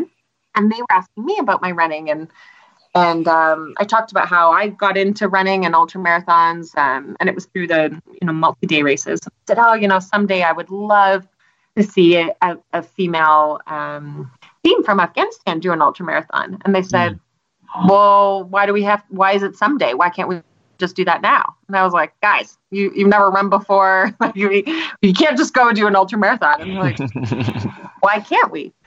And then I sat back and I was like, why can't they? and you know, it's I really take my lead, and I've always taken the lead um, from the communities themselves, from the women themselves. They tell you what they want, um, and so it's not up to me to put limits on what they think they can do and what they want to do. If I can do it, then why the hell can't they? And in fact, they're a lot better equipped because they have been through so much. You know, everyone who's here has mm. been through some kind of trauma. Um, the conflict here is so pervasive that everyone has lost someone, seen an attack, um, lost a family member, you know, treated, uh, you know, their friends who've, you know, been involved in an attack. And then you ask them, oh, just, you know, go run for six days across carry a backpack. And they're like, yeah, cool. and and so I've just kind of they've really taught me that um, we we need to think bigger, and instead of coming from a place where you think about all the reasons why something can't happen, mm. to just start start from scratch, start from a blank page, and think about the ways that you can make it happen. I mean, there are still massive, you know, headaches. It's it has not been easy, and you know the security issues are are pretty pretty big. Um, but it's possible. It's all possible um, if you do it in a in a smart way. And so, have you been because a lot of charities are constantly trying to almost raise the profile of what they're doing because it's um, you know, to help with funding, but also to a certain extent, when you know, as you say, it is changing the perceptions of of what the role of women is in society. So, have you? Does the charity seek to do that, or is it still um, is security, and is there a worry of how the the men will respond until you've actually had to go the other way and keep it um, under wraps? Yeah, I mean there there are different considerations. Um, I mean, volunteering aspect um, of the program is actually one of the ways that we get more buy-in from the communities themselves in, into what we're doing. You know, sometimes communities can be a little bit um, wary of, you know, what is this? What are these women doing running around? but, you know, if you have a project where you're educating in that community or volunteering with street kids, um, it opens up, it widens the space um, and, and more more acceptance for for activities. Um, but we have you know members um, from our team um, that once they go through the program. They then teach our curriculum in the schools. Um, so we're we really try to embed um, all the work we do in the communities themselves. Um, you know, make sure that the parents are involved. This is something that's that's pretty important in our new program in in Iraq, and it's it's through a process of, of consultation. And sometimes, you know, if parents aren't um, super keen to have their you know girls join the program, then they'll just wait and watch and see how the girls, you know, progress through the program, and then they'll come in in, in next year. Um, city, yeah, we we definitely want awareness within the community so people know what we're doing and that they feel consulted and and it's um, something. But in terms of publicity, we have to be very careful. Um, or the, the training, for example, we don't you know, we don't put out a, a, Facebook post saying, "Hey, everyone, let's meet this day, this time." Mm. okay. um, training locations are kept really, really under wraps. Um, we um, are very careful about the identities of the people who are in the in the program. So we have rules um, in terms of social media, and you know, drives uh, our communications. There's uh, someone on our board who's in charge of our communications, and he gets it now, but at the beginning it drives her nuts. It drove her nuts because he would look at these other organizations that would post these, you know, cute little mm-hmm. photos of, you know, Afghan girls wearing headscarves, engaged in sports, smiling, running around, and and we we don't do that. Um, we have certain rules about, um, yeah, wearing sunglasses, shots from the side. We don't want anyone's, um, you know, full names used. Mm-hmm. Sometimes mm-hmm. we have fake names it's hard for some of the girls, especially the older ones, um, the women, the ones who are above 18 as well, because it's their identity and they're proud of what they're doing and they are on Instagram and they want to post what they're doing and say that they just did a run here and a run there. Um, but there are pretty, there are pretty significant risks, um, especially you know certain affiliations with particular donors or um, yeah we we have to help them see um, that they should be proud of what they're doing, but but, but there need there there are precautions that need to be yeah. And so we've lost you know we've lost some opportunities um, just in terms coverage, you know, National Geographic or Runner's mm-hmm. World or um, you know sometimes there are people who want to do documentaries and we say look we can do it but you know these are our these are the rules um, and it's just not interesting enough for them because um, mm. it's very hard to tell a story and help people feel connected to, to the women and girls who are here without telling their full story and showing their full identity.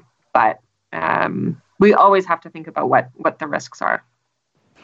And and what have you seen? Uh, what kind of change have you seen in the individuals involved, and what kind of change have you seen in the communities as well?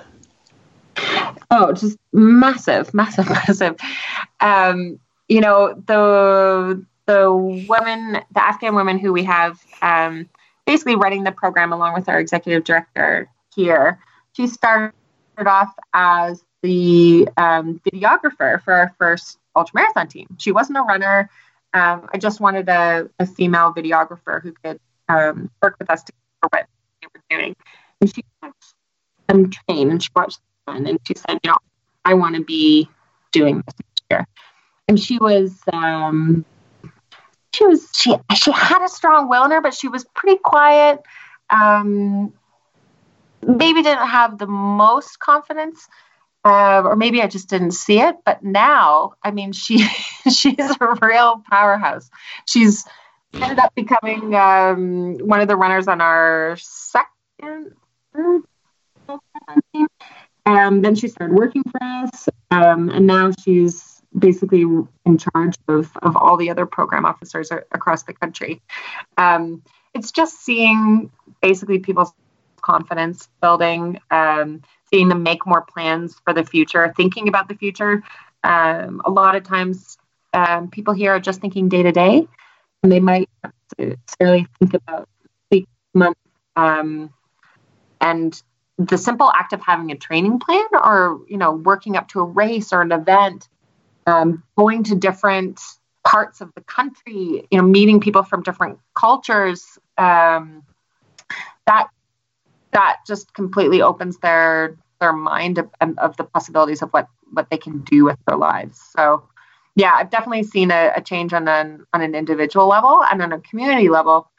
Uh, um, you know, the fact that we're even able to operate the way we are in some of these places, I really just never thought it it would be possible. And it's taken it's taken time.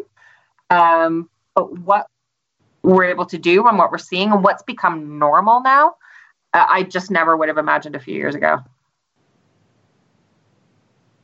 And do you think the men have um, have they seen this and has it created almost jealousy within their ranks? Is it has it got them to change their views on, on what's possible, or or has it potentially you know created running as as being seen as a female activity? Yeah, I mean it's a it's a good question. Um, you know, we do have um, guys involved in our program in Kabul. Um, so, and we definitely have guys working for us as well. Um, as much as we can, you know, I'd like to be able to involve men more. Um, and it would be great if we could eventually move to have more mixed gender activities. Um, but in um, many parts of Afghanistan, that's just not possible. The parents wouldn't allow us to work with uh, women and girls if there were men um, involved. But they definitely need to be involved in the discussion. Um, and having them on side is, uh, you know, it's it's a key part of, of where we're trying to to go. Um, I don't think. I mean, it would be hard to to say, you know, men would now think of running as a as a women's activity. I don't think we'll see that. I think there's still definitely backlash. Um, there's definitely still a, a ton of, of, of, backlash and a, a, lot of people who think that um, this isn't an appropriate activity for women. Of course, um, but in the communities where we're working and with the families um, that we're working with, uh, we've got the support and, and we just try to grow it from there. And, and I guess we've, because um, what I found really interesting about it was we, you know, we went to Bamyan and um, the, the girls who were there are probably the most excited people I've ever met about running um, anywhere, you know, I've ever been on earth. And and which is you know which is so so and actually they had that equal passion towards stephanie as well towards you um, but you know we i think we go through a, a, almost a cycle we did my generation did where we did cross country as kids we kind yeah. of hated running because of that even though yeah. instinctively we, we kind of enjoyed it we had our heroes on tv and then we all got to the stage where we were going to put on weight or we just um, fell into running through some other reason, and now we've almost found this love for it despite the the hatred we had as a child. Um, you've obviously seen that a completely different way in, in which people can enter the sport and also how they perceive the sport. Um, and has that kind of made you change how you think we should get people into running in the UK, in the States, in Canada, and elsewhere? Oh, for sure. I mean, we we still see it as like a chore or like, oh, I need to do my exercise. And you know, if we can just tap into the same feeling um, that I know the women and girls feel here and remind ourselves, it's like that feeling, if you can remember, that feeling that you got when you first learned how to ride a bike. And it's just like, all of a sudden there's a new mode of transportation that gives you the ability to move faster explore and and see things that you you've never been able to to see before i mean that's kind of feeling that women and girls can get here if they've never been able to run freely through the streets before or you know run through the mountains to feel that for the first time i mean why would you ever why would you ever hate that why would you ever hate that? But mm. for us, we don't see it as a privilege. We see it as a chore. We see, it, oh, I need to get up before work and then, you know, run through the city. Meh, meh, meh. Um, and I think if we can, sorry, I don't know if you can hear that, but there's a giant plane. Yeah. sorry about that. Um, yeah, if we can tap into into that feeling, remind ourselves that it is a privilege. It is an absolute privilege. I mean, I living back here in Afghanistan, I think a lot. It sounds morbid, but I think a lot about what would happen if I if I lose my legs. I don't think about dying as much as I think about losing my legs, just because of how many people who are disabled here are from um, Mm. from a conflict. And that to me, I mean, if I if I get blown up and I die, I won't know it. It'll it'll for everyone else, but I won't know it. But if I if I get caught in an attack and I just lose my legs, um, I will. The one thing that I will wish that I did was appreciate every single run that I got to do. Every single run that I hated, every single run that I complained about, every single run that hurt or that made me throw up or that, you know, I didn't have the energy for, every run that I did hungover, uh, that would be all that I would want.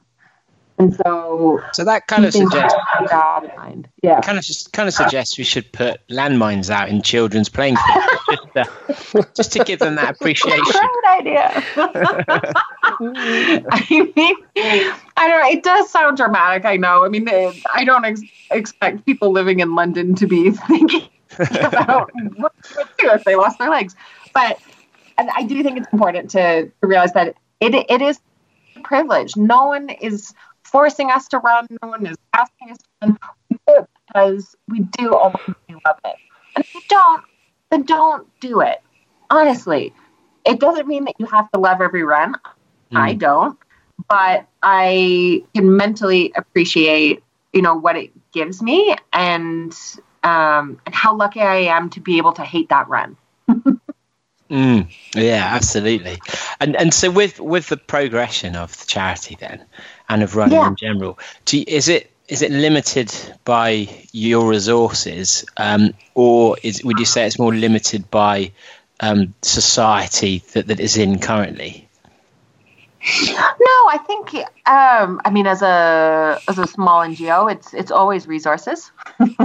Mm. I'm very very lucky with the people who are on the pictures and our um, Taylor. She is she's just so much better than than I could have ever been. I mean, they say hire people who are better than you, and she just is better. she's like the the younger, you know, more energetic version of me that I just couldn't do. And she's been able to grow the organization. I'm still the, the president, but she's the day to day person involved because I have this day job.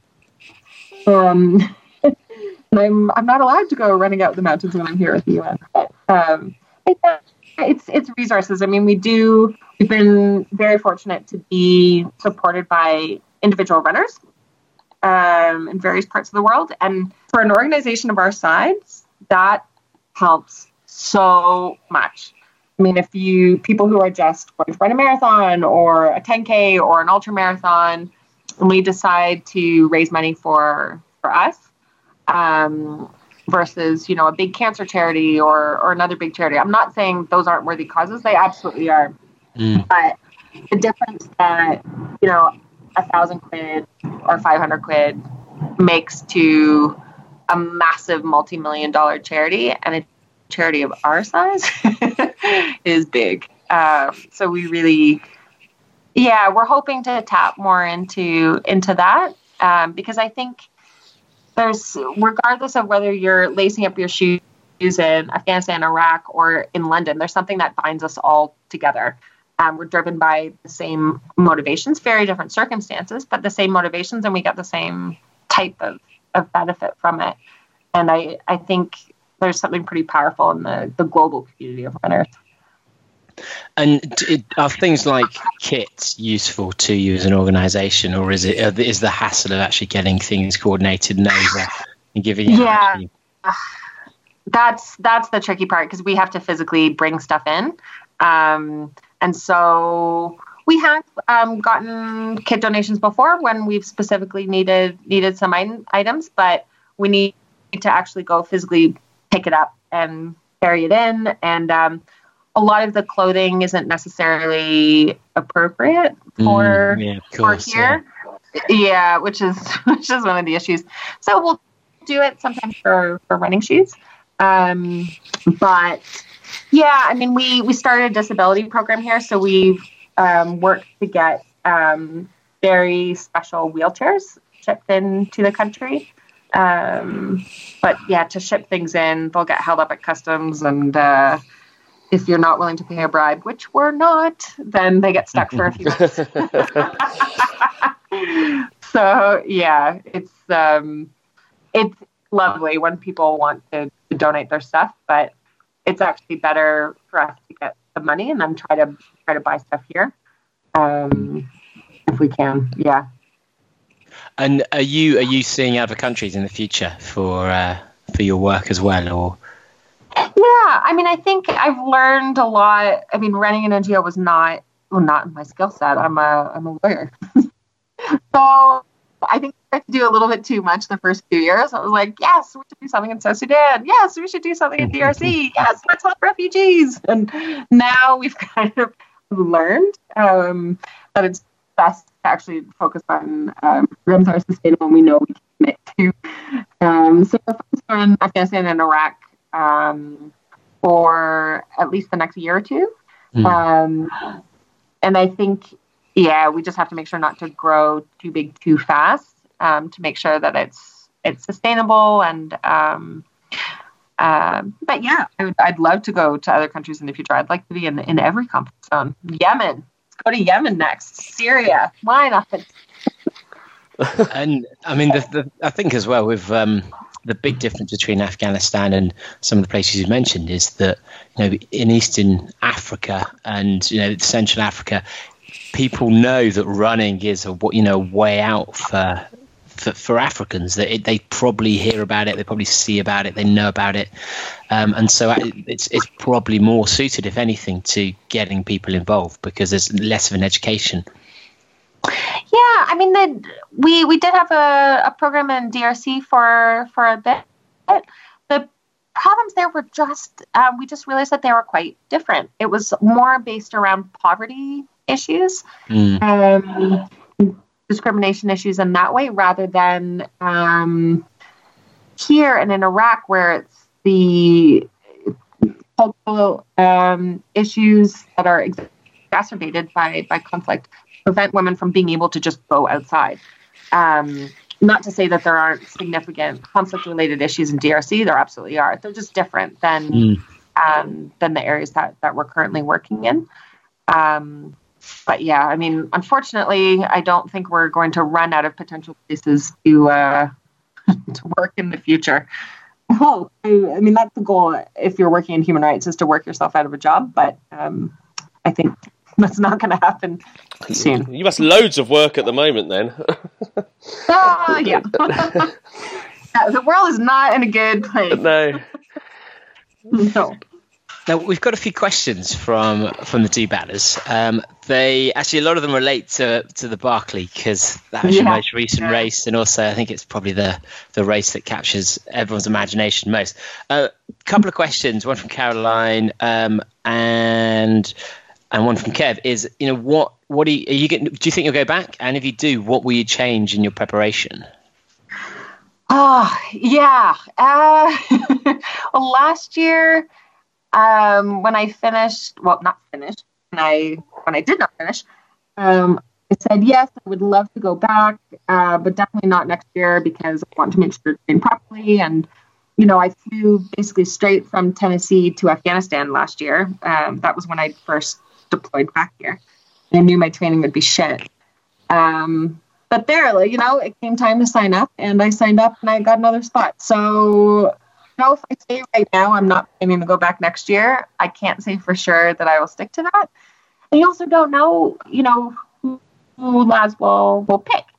Now, it's quite a, a privilege to be able to go, but there's only 40 spots, and there's so many people who want to give this a go. And I'm conscious that um, every every time I get a spot, if I'm lucky to get a, a, chance again, um, that's one more try. And I'm not going to get unlimited tries. I might not get another try. But if I get another try, I, I want it to, to be better than what I did what I did this year. What would I change going forward? Oh God. I mean same thing I would yes, the the physical training needs to be better, need to do more weights, um, need to work on my upper body more. Um, just um, elevation, elevation, elevation. But I don't know. My navigation has now gotten pretty good. Um, I think I don't. I don't know. I don't know. I don't know because I still. The thing, the reason why I failed this year were things that were under my control, um, and it was just clothing, which is so stupid. Um, my navigation was fine. I think my body would have held up okay. I just you can't predict it. And, and had say you had had um, you'd gone out on that second lap with cold, so with with warmer clothes, warmer gloves, and things. How far yeah. do you think you'd have got? I mean, you have to stay five weeks, don't you? well, I don't know. I think you. I mean, do, do you think that that would be the That's possibility? What I just. Yeah, it's it's the possibility of maybe I would have gotten two loops. Maybe I would have gotten three. Um, maybe I would have gotten five. I don't. I honestly don't think I would have. I really, really don't. Um, some people who do the Barkleys say, no, no, I really think that I can do five loops. I actually don't think I can do five loops. I do not think it's possible. I mean, there were 14 books this year. It's getting harder and harder. Um, but there is that tiny, tiny, tiny little chance. Um, is it near impossible? Yes. But if everything goes right, maybe it would happen. Who knows? And I, I love, I love trying that. I love the idea of doing races that you really think you're going to fail at. Um, but you might not. well, I, I, I, hope I'll be able to go back. I hope I'll get another chance. Um, I don't think I should try it here. Um, I think, I think as well. I mean, it, I'd be interested to see you living in somewhere like Chamonix full time. Maybe that'll never yeah. happen. And because that, if you're going back where not much is changing your approach, then you're, it sounds like it's going to take the perfect storm or the lack of a perfect storm for you to, to attempt potentially get five. And if you think you've only got one or two more chances left, you can almost need to um, get everything on your side to, to give it that chance. But then again, you know, I, I say that I work best when I'm an underdog, and that was actually mm. my pitch to Laz in my application um, last year. I was like, well, I was living in Chamonix and I did have access to all the best things, and that didn't work. So, you know, now I'm living in a compound. I have no elevation to train on. Um, everything is pretty much shit. I'm, you know, getting every other week, but that's going to make me hungrier for it, and um, and that's why I think I'll do better. I mean, maybe she should go full hog and uh, you should try and get yourself in solitary confinement for the, for the entire training, where you're in a six by two foot room and then come out straight to the Barkley. But, uh, I mean, yeah, I think I think what was important about this year was that I was doing it kind of on my own. In the first year, my friend was doing it, and we stuck together the whole time, and that was a total safety blanket. Mm. Um, and I, I was honestly quite scared to come back and do it without knowing that I'd have someone to do it with. But I mean, that's the whole point of the Barkley. You can't go in with a safety blanket. So now that I've done it, knowing that I can navigate myself around and I, I, I trust myself to do that. Um, I would be I would be really excited to go back. Oh, we need to stop talking about it because then I'm going to talk myself into, into signing up for another year. I can't I cannot sign up for next year. So we need to we need to switch topics. Well, we'll switch topic there. So this one is uh, it's actually more to do with your blogs because so if you if you don't follow Stephanie already, do go onto her website which is ultrarunninggirl.com. She does a lot of blogs on varied, varied topics, topics as well. So this is from Andre Lopez, who says, "How do you deal with annoying feedback when writing about controversial topics?" Oh yes, yeah. It's mostly when I write about gender issues. Um, mm. I sometimes write for um, Outside Magazine or Outside Online um, on gender issues. I've just done one on um, trans gender issues, actually. Um, yeah, I. How do I deal with it? I'll tell you how I'm supposed to deal with it. I'm supposed to deal with it by remaining open and asking questions and not getting frustrated. Um, to because I think it's important to uh, um, to have a dialogue. That's the whole point of, of writing. It's to bring issues to the mm. forefront, engage people in dialogue, hopefully change their mind, um, or plant seeds.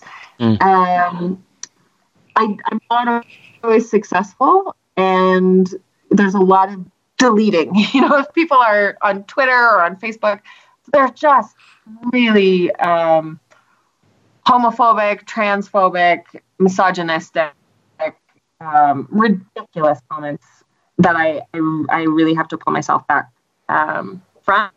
But then people will get angry that I'm not engaging, um, and that you you kind of damned if you do, damned if you don't.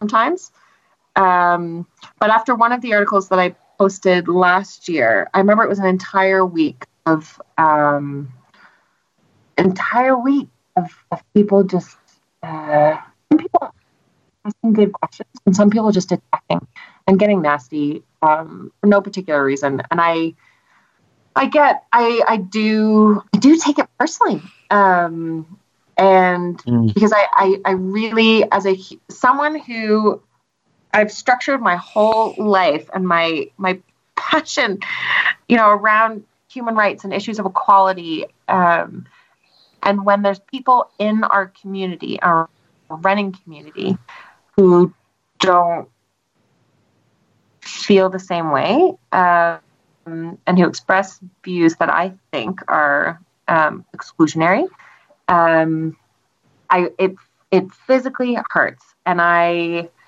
I get frustrated that I can't change their minds. well, I think, uh, I think the running community, it, because it is quite tight knit, and because it is a you know community we've chosen, you I do feel like people in the ultra community are nicer people, are better people, are more educated people, more open people. Yeah. You know, yeah. all, and, and I don't know if that's just because I've chosen a group of friends from the running community who happen to reflect my values. Um, yeah. But I, I yeah. do think that's probably true. The type of people who put themselves through those types of experience are, um, you know, more likely to be someone who's who's got empathy and understanding for others because they've, you know, they've gone through and it. That's, that's what I've always thought myself, and that's how I feel. You know, when I stand on a start line, I feel that I'm surrounded by you know people who are supportive. Um, but then when you start to dig down for these issues, it's not always the case. And many people will disagree with me, and that's fine. I'm not saying I'm necessarily right. Um, but I do struggle um, with the more extreme views, and I also struggle with um, the views that closer to the center, but still ultimately, and, and this will, will come from, you know, friends of mine, will come from, you know, people who I really care about. But the end result is still, you know, these people shouldn't have the same ability to, you know, run in this race, or um, these people shouldn't have um, allowances for them. Uh, one of the issues, you know, that I've argued about is um, about um, pregnancy deferrals.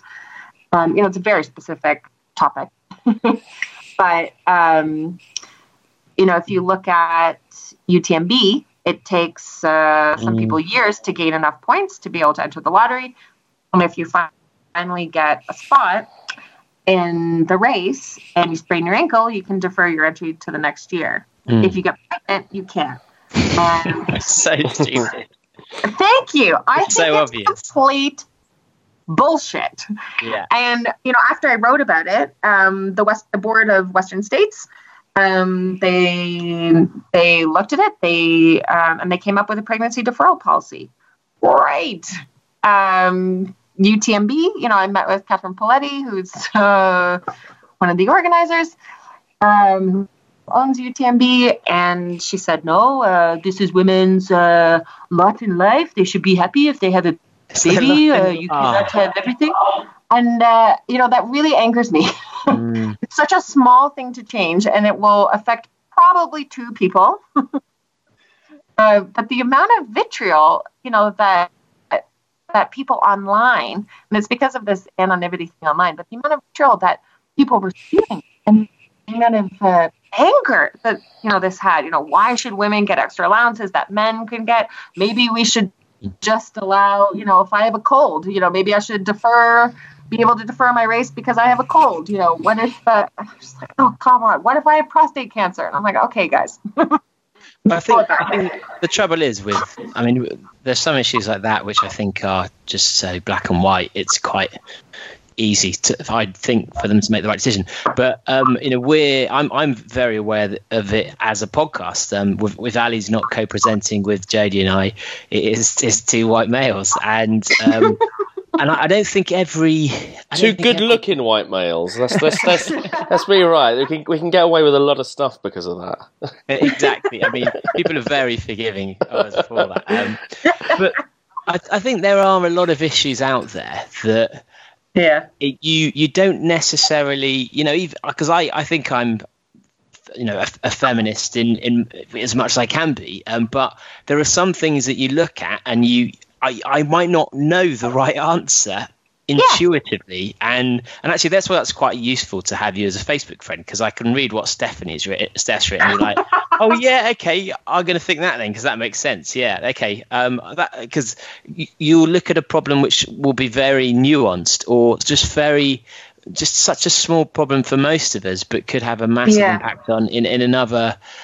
area or another way that we can't understand. And so i think that's part of the trouble of, of these online discussions which normally would have been between the individuals involved where hopefully you know you, you can as an race organizer or as an association just be like sure let's let's we we just want to be nice. But when you have to have that transparency almost in your discussions that everyone then comes in without necessarily understanding all of the context it, that's where it's it's difficult i think. Well, the discussion part is important, and and I need to constantly remind myself not to get frustrated when um, views that are different than my own are expressed, and and that's the whole that's the whole point. Um, you know, and that's that's why I love being a lawyer because it's all always engaging with views that are that are different from your own. Um, A lot of the times, it's it is it's just a lack of understanding. Um, I don't always know the right answer. I mean, I'd never even thought about the pregnancy issue until a friend of mine wrote me, and she was just completely distraught. But you know, the fact that she wasn't able, she could get a deferral in in Lavaredo, um, but not in UTMB, and and that would really you know take away from her goals as a runner. And she's like, you know, I wrote in the article, I said, why do you know women have to choose between being a badass runner and a, and a badass mom? Mm. They shouldn't have to. Um, you know, the when Western states then recently came out with um, a transgender entrant policy, I was like, this is new. You know, I'm a human rights person. This is what I've studied. This is what I do for a job. But I actually don't know a lot of the ins and outs of you know Mm. hormone therapy and and what uh, standards are applied by other organizations and the Olympic Committee and um, how you know transgender runners feel when they're entering races. And so I had to educate myself on that. I did have a, a gut feeling, and the the bottom line was like, yes, of course they should run, and they should be able to run as the gender that they identify with. Um, but the specific ins and outs I needed to educate myself on. Um, you know, around that discussion, there were people saying, "Well, I don't get it." You know, trans women. Um, so these are people who are born um, as biological uh, males but identify um, as women. Um, they're like, well, why can't, why should trans women be allowed to run as women? Um, they're not real women. um, why don't we just make a separate category of trans? And you know, for them, they it's very Hmm. Well, they don't want They to be a think- separate category, do they? They want to. they're like, well, you know, they we should just make a separate category, just trans category, and they don't see that as something that's offensive. But and and I don't want to speak for the trans community because I'm absolutely cisgender. I, Mm. but from talking to um, um, transgender people in the running community, I mean, for them to have to run, it would be like telling you, okay, Dave, you know, you uh, if you didn't identify as male, you have to, you know, you have to run as something that you don't feel that you are, or someone telling me I can't run as female for whatever reason, um, and to create a separate category that might only have a couple people in it, you know, it's just it's a it's a statement that excludes them and you know makes them feel as something that that they're just not. And I, thi- I think as a society, we're not really ready to have um, proper discussions about it because we're all so ignorant. I mean, it, it sounds like a cop out in a way, but none of us really know about, as you say, enough about how the different hormones affect people, how long things take, what the the impacts of you know cutting your hormones down, like with Caster or and so. Um, we're having these conversations on on Facebook and Twitter, Yeah. and uh, and it, it just makes me feel very uneasy because I Yeah. they're all it's either based on um, stereotypes or based Yeah. on uh, deep set prejudices or just based on yes, one kind of fact that you've read from you know someone's mentioned that may or may not be true and um, I, I don't know how to resolve it yet but I think it's going to be quite a few years before I mean we're going to get it we're going to get it wrong probably going one way and then back the other and we're probably going to overstep the mark Well, we already the have. Mm. I mean, we already have been getting it wrong, and that's that's the issue. Like, this isn't a new issue. Trans people have been around for ages. Um, I mean, it's it's just maybe becoming more more open now. But as um, you know, for me as a cisgender person, so someone who is born biologically the same gender that I identify with, um, I feel that I have an obligation to educate myself, and we all we all do. And if there's something that we don't understand, I think we have to come from the starting position of asking questions before we give an opinion about things we don't understand. And that's that's all. Um, that's all I would I would hope that people do. Um, I mean, I had my own gut feeling about it, but I I had I did a lot of research. I you know talked to a lot of people in the trans community to find out what they wanted, what they were thinking. Um, again, I will not speak on their behalf, and and I am very conscious of the fact that I'm I'm not.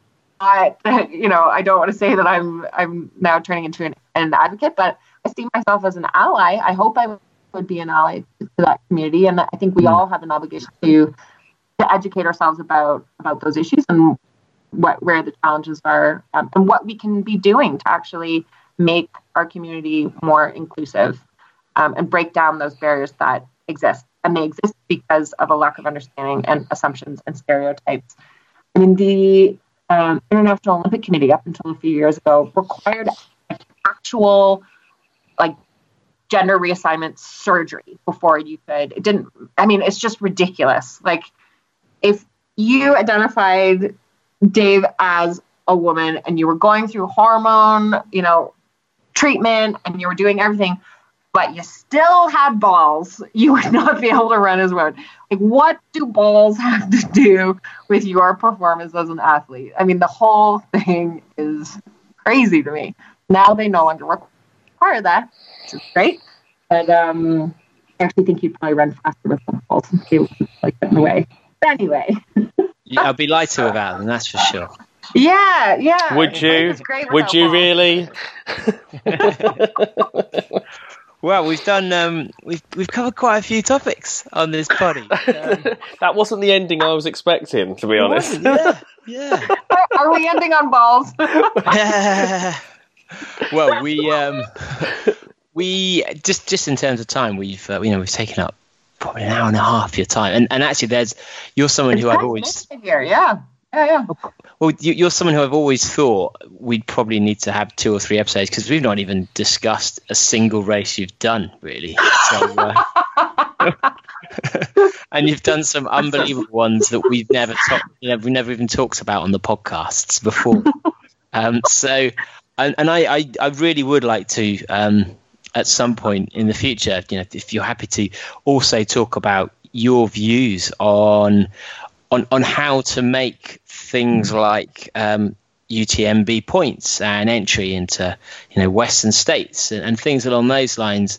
Uh, how to pr- approach those, you know, for, for, the sake of fairness, for the sake of society, you know, for all these different things. Because I know that's something you've been in the heart of um, and have very strong views on, and, and we've not really talked about enough on the podcast that I think is going to become more and more of a discussion as more and more people get into ultra running and want to do these races, and therefore the the, the premium of getting those uh, those positions um, goes up. But uh, yeah, I think it's probably best to save that for another hour and a half. yeah, it, it, was it was the ball talk that, that makes you want to end this podcast, right? I'm quite happy. With that. That kills every conversation. I, I, I, that's normally our launching point, but. Uh... Leave it to the human rights lawyer. I mean, you know, you get me on one track and uh, I ruin everyone's fun. But so, if people want to kind of get in touch, if people want to help with the charity, if people want to follow you in your racing and, and also your blog, what's what's the best way for them to do that? You're your pigeon. No, um, I think yes, through my blog, um, ultrarunnergirl.com. Um, the charity Free to Run is free2run.org. Um, you can contact me. I get um, the messages through both ways. Um, on Instagram, uh, I think I'm the Ultra Runner Girl, uh, which sounds quite obnoxious. um, but yeah, I, I'm I am basically just sitting here in a compound, looking on social media, trying to find a connection with the outside world. So happy to get messages. well, thank you so much for coming on the podcast. It's been amazing, um, and uh, as I knew it would be. And uh, you know, next time you're in London, we always say we're going to go for a run on Hampstead Heath, but do get in touch. Yes. No, no, I'm going to be there in like uh, ten days. Ten days. Yes. Perfect. Well, we'll we'll finish the podcast before we talk about this, just so that all the listeners don't have to uh, listen to our amazing drinking plans. But um, thank you so much for coming on, and uh, you know, we'd love to have you back on again in the future. And uh, you know, congratulations in races, but you know, so you know, thank you for for starting char- this charity and for making such a positive impact on the running community. Oh, thanks. No, thanks for letting me uh, get up on my soapbox. I hope I haven't I haven't bored everyone out there, but um, yeah, it's it's always fun. Thanks, Steph. Thanks, All Steph.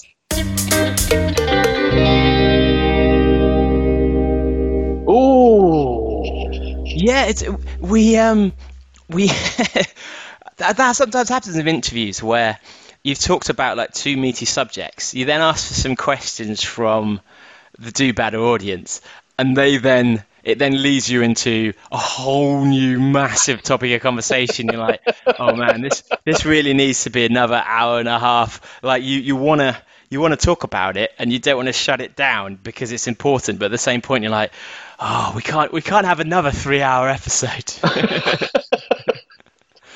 yeah, I mean, do you think you'd be an ultra runner if if you were in those circumstances? Do you think you'd be a runner in those circumstances?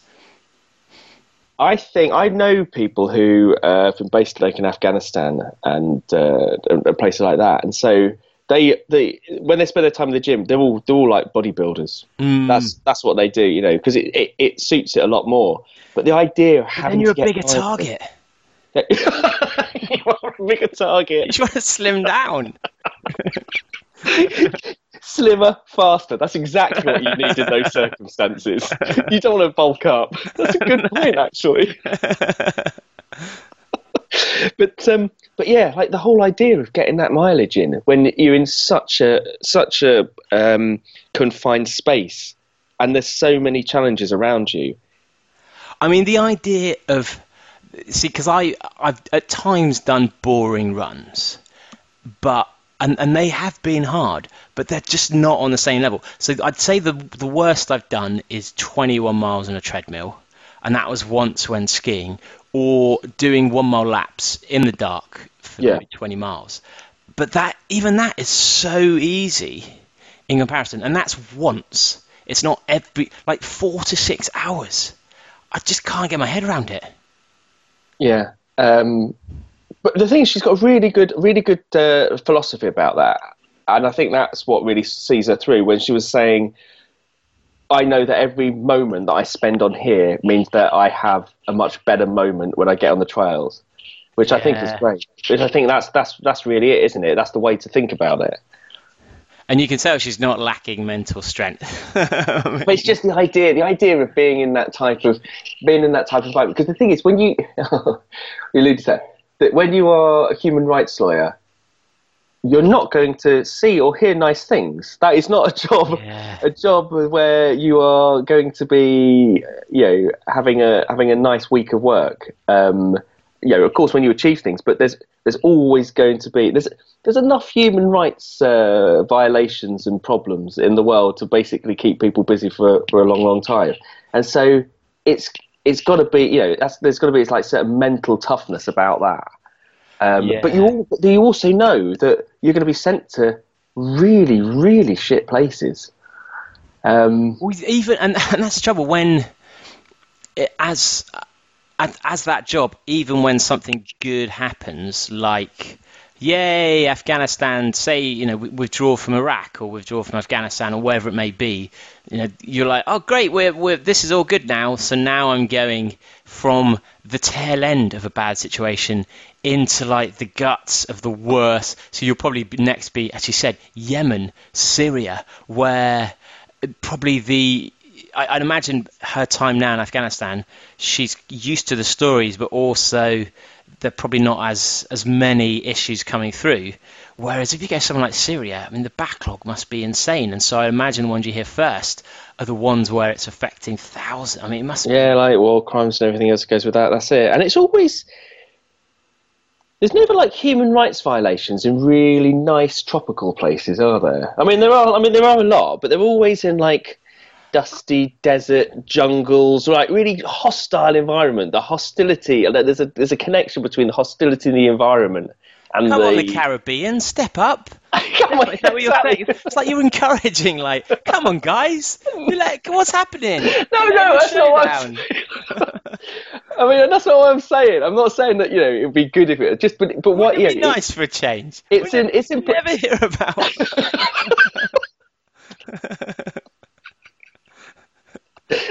Oh, here we are laughing about human rights violations. That's it's a it's a new low on the podcast. it is wow. Yeah, it's true. It's true. But no, but say that is that they're never um, it, because of the human rights violations. Always in uh, they, they seem to seem to be in like hostile places. I mean, there's human rights violations. Seem to be in hostile places. No, point. like hostile running environments. All right. of course, the thing is, there's always a connection. There's always a connection between a dictator and human rights violations. It's really weird, isn't it? Why Always can't they all just get along? They always seem to be in war zones. What are the chances? uh, yeah, the Um, I don't know. Lost my train of thought there. I, I'm sure it wasn't that interesting anyway. But the, I mean, the, the charity itself, um, there's very few because I think we're almost at the the point of saturation of charities where there aren't really many new concepts for charities unless that like, typically if you hear about a new charity it's going to be a really rubbish one where it's so specific it's like the oh the the musker hounds so the that the hounds breed of dog turns out they've got limp legs so we're raising money for that or just something so so niche that you're like okay uh, most places have a charity established for them in a set pattern or a set way that you're like, okay, it's for a different country, or it's, it's for children here, or for children there, or for cancer here, for cancer there. But this one is so different to any kind of because even in the UK, the idea of running as a therapy is, is fairly new Yeah, and you know, we, we've spoken to the running charity already. Um, really good episode of Alex Eagle. If you haven't listened to that, do batters and about the power that's having for homeless people. And that is a groundbreaking concept that is it's only a few years old. Whereas you know, the idea, and it's still, even now, she's told us about it and I've seen it, but it still seems insane. The idea of being able to set up running and sports communities for women in Afghanistan, in Iraq, is when she can, you know, she can barely leave the compound. You know, she, she can't go out for a restaurant in Kabul, um, and yet she's setting up running clubs in rural Afghanistan. I mean, it's incredible. Well, the thing is, what I love about that is that, that the story she told, when she was saying that um, she was thinking, oh, you know. Uh, am I putting too much pressure on them to, to do this? Am I trying to mm. move them too fast? And it was them who were desperate to do it, who just like, well, why wait? Let's do it now. Which is, mm. I mean, that is that is so encouraging. That is just the the, the fact that you know that it's crying out for it, but um, you know that, that it's actually been driven by by the people on the ground as well. And and the, I think this is where we're running because it it probably could be any kind of activity where if you offer them something new that they can get into you know, as as humans, we I think we do like just doing things and, and getting passionate about stuff. And the good thing about running is that is that simplicity, and they probably can all get their hands on some kind of pair of trainers, or if not, just hiking. The concept of hiking, it's it seems so normal to us, but yeah. you go to other cultures and they don't instinctively think, "Hey, there's a big hill. I want to walk up it. No, not, not when you're not when you're predominantly using walking as a way to actually live your yeah your life normally. Yeah. There's many. I mean, outside of outside of like Western civilization, the idea of getting up and going for a run in the first place as a form of relaxing is yeah. a is a pretty strange thing to do. Yeah, yeah, and and and but we, I mean, we've we've talked in the past about the power of running and how it does help with anxiety, it helps with stress levels, all these things, and I'm sure all of these people, as she said, there's no one in Afghanistan who hasn't had some kind of really horrific story relating to someone they know um, or some kind of personal tragedy, and so they're all going to be suffering, suffering emotionally, mentally, physically for. Um, in ways that their medical system will never be able to address or even probably yeah. even consider. that's absolutely, that's absolutely true, actually, because you just the thing is when you when you like hear on the news or the main outlets to, to hear about this, it's always about you know actually you know imminent physical danger, and then issues mm. like um, you know uh, food, water, shelter, but you know nothing is ever really talked about in terms of like all the the lasting mental damage and the, the trauma and everything that goes with it. I mean, and, and you know, I mean, that's going to be so incredibly deficient.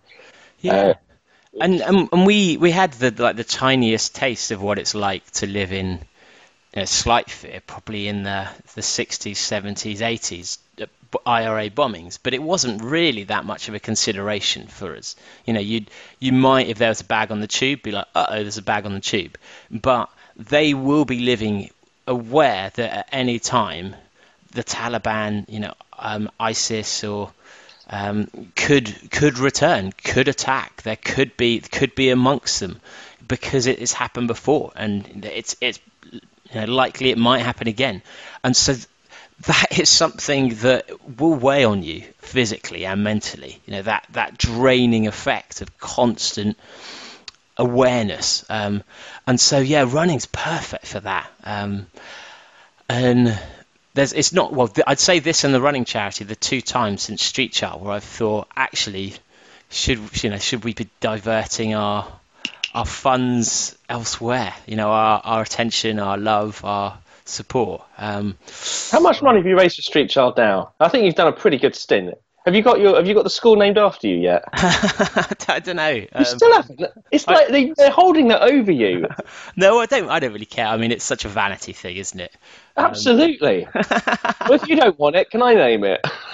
Yeah, but so, something like that though, where you almost think this is it's directly linked to us as runners as well, um, and running is a community, and it would be amazing actually. You know, I'm, I'm still Facebook friends with quite a few of the uh, of of the people I met in Afghanistan, and they're they're more skiers actually rather than runners, interestingly enough. But um, yeah, do better. You know, if you're if you're thinking of supporting a charity in the near future, do consider Steph's. It's it's such a good organisation. I love the fact as well, and this is something that I have a bit of a well, fairly strong views on that she's saying she she is annoyed with how many people set up their own charities. You've got the Mo Farah charity, you've got the the Baby Johnny charity, you've got and actually I love the fact that she didn't want to set one up and she tried to do it under someone else's umbrella and there was no one else who could do it and wanted to do it was prepared to do it so that's why she set up the own charity but um, yeah she she's no longer I think she's a trustee but she's no longer directly involved. She's managed to like, empower people enough. And that's part of it as well. She's using a lot of locals to actually do the support. Yeah. Um, yeah, but the well, we we've got a whole new topic I think for which I'd love to get Steph to, to come back and talk talk about, which is about the role of running um, and women in uh, in particular, and on society and whether we kind of touch the surface a little bit. Um, you know, Steph's got some very cemented viewpoints um, and very very passionate about the power of running to change society and actually how women aren't represented firmly or um, or strongly enough in the running community, and how we actually should be using things like race entries, qualifiers, um, prizes, everything like that um, to encourage more women into the sport. And actually, that should be that should try should be more strongly um, weighted towards than just what's fair 50% of men, 50% of women should get, you know, those types of things. So I'd love to yeah. go into all of that with her um, because a lot of the time these micro issues will come up that I haven't really considered and won't necessarily have, have, have a strong view on or haven't thought through. And she's very good at actually being able to, to point out why she has her views and, and what, what impact everything will have on society and on running and blah, blah, blah, blah. Yeah.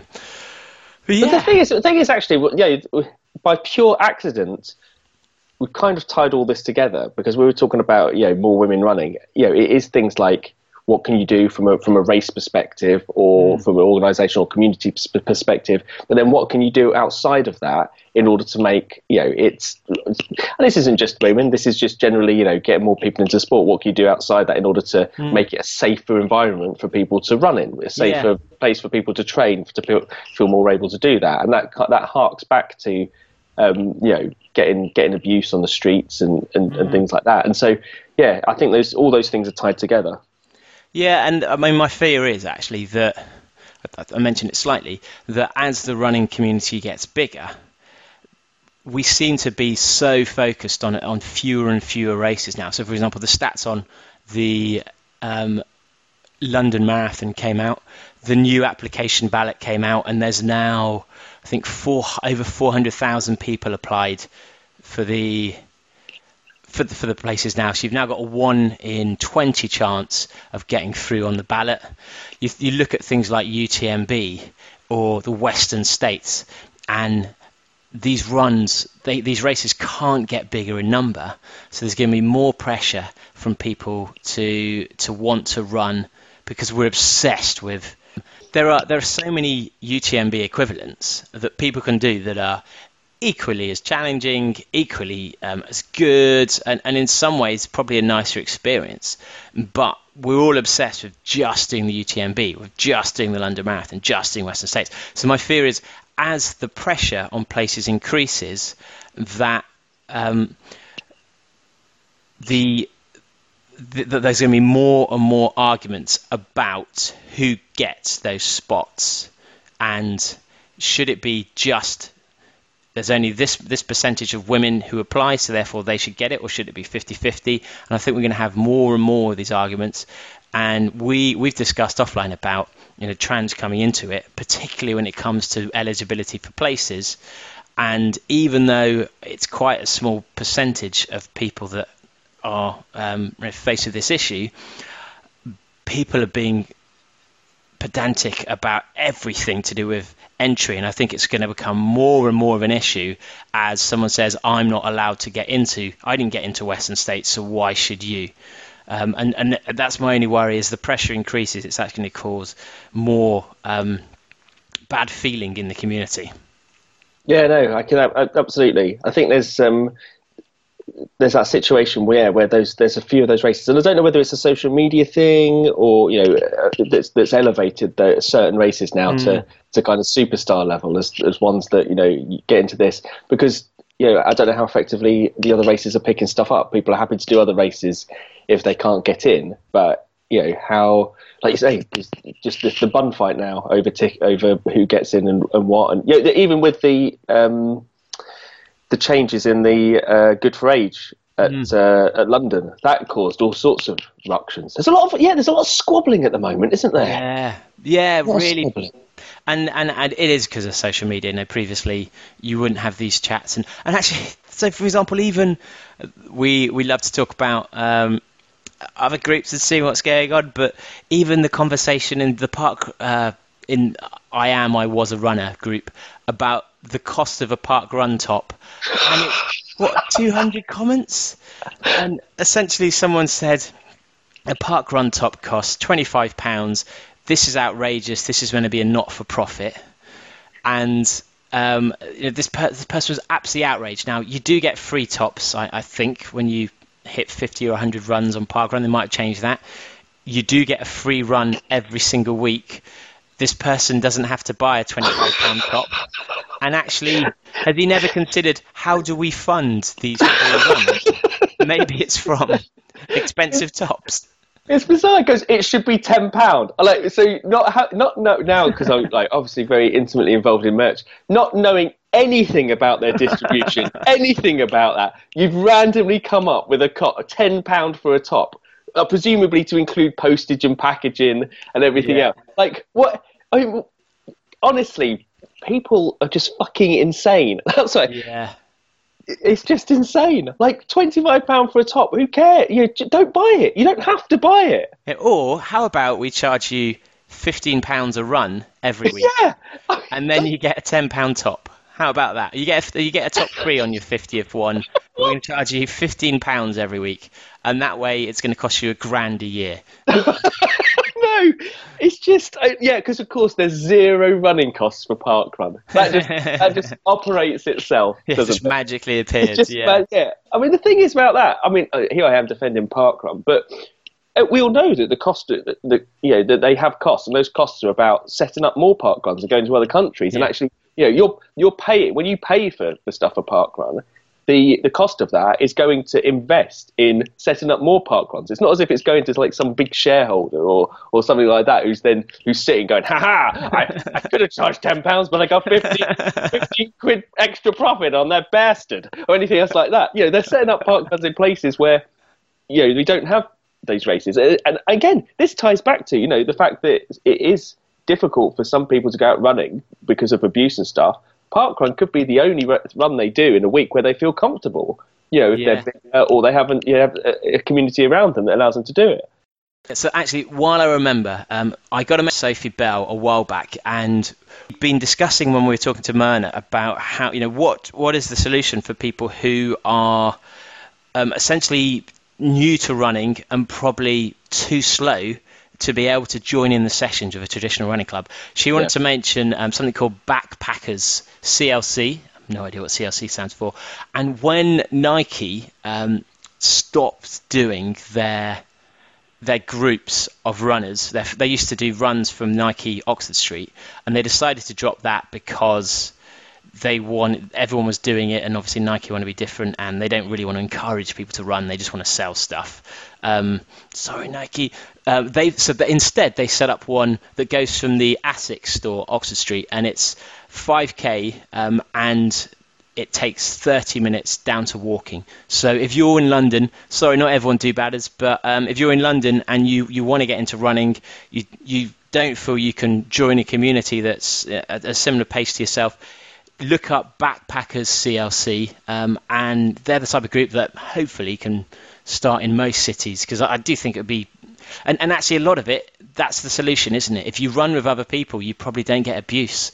It's hard and it's inconveniencing, but the better, the stronger a community, the more a community you can make, the the more protection you've got in essence. Yeah. Yeah, yeah. Actually, that's that harks back to some of the other things that um, uh, Bill was saying. So I, I made some joke about um, because people were saying, you know, getting getting abuse of a sexual nature, and I said, well, you should stop running with the hash then, um, Yeah. imply, implying, of course, that they're full of pervs, which of course they are. Um, but also, but it's that safety in numbers thing. It's that safety in numbers thing makes a makes a massive difference as well.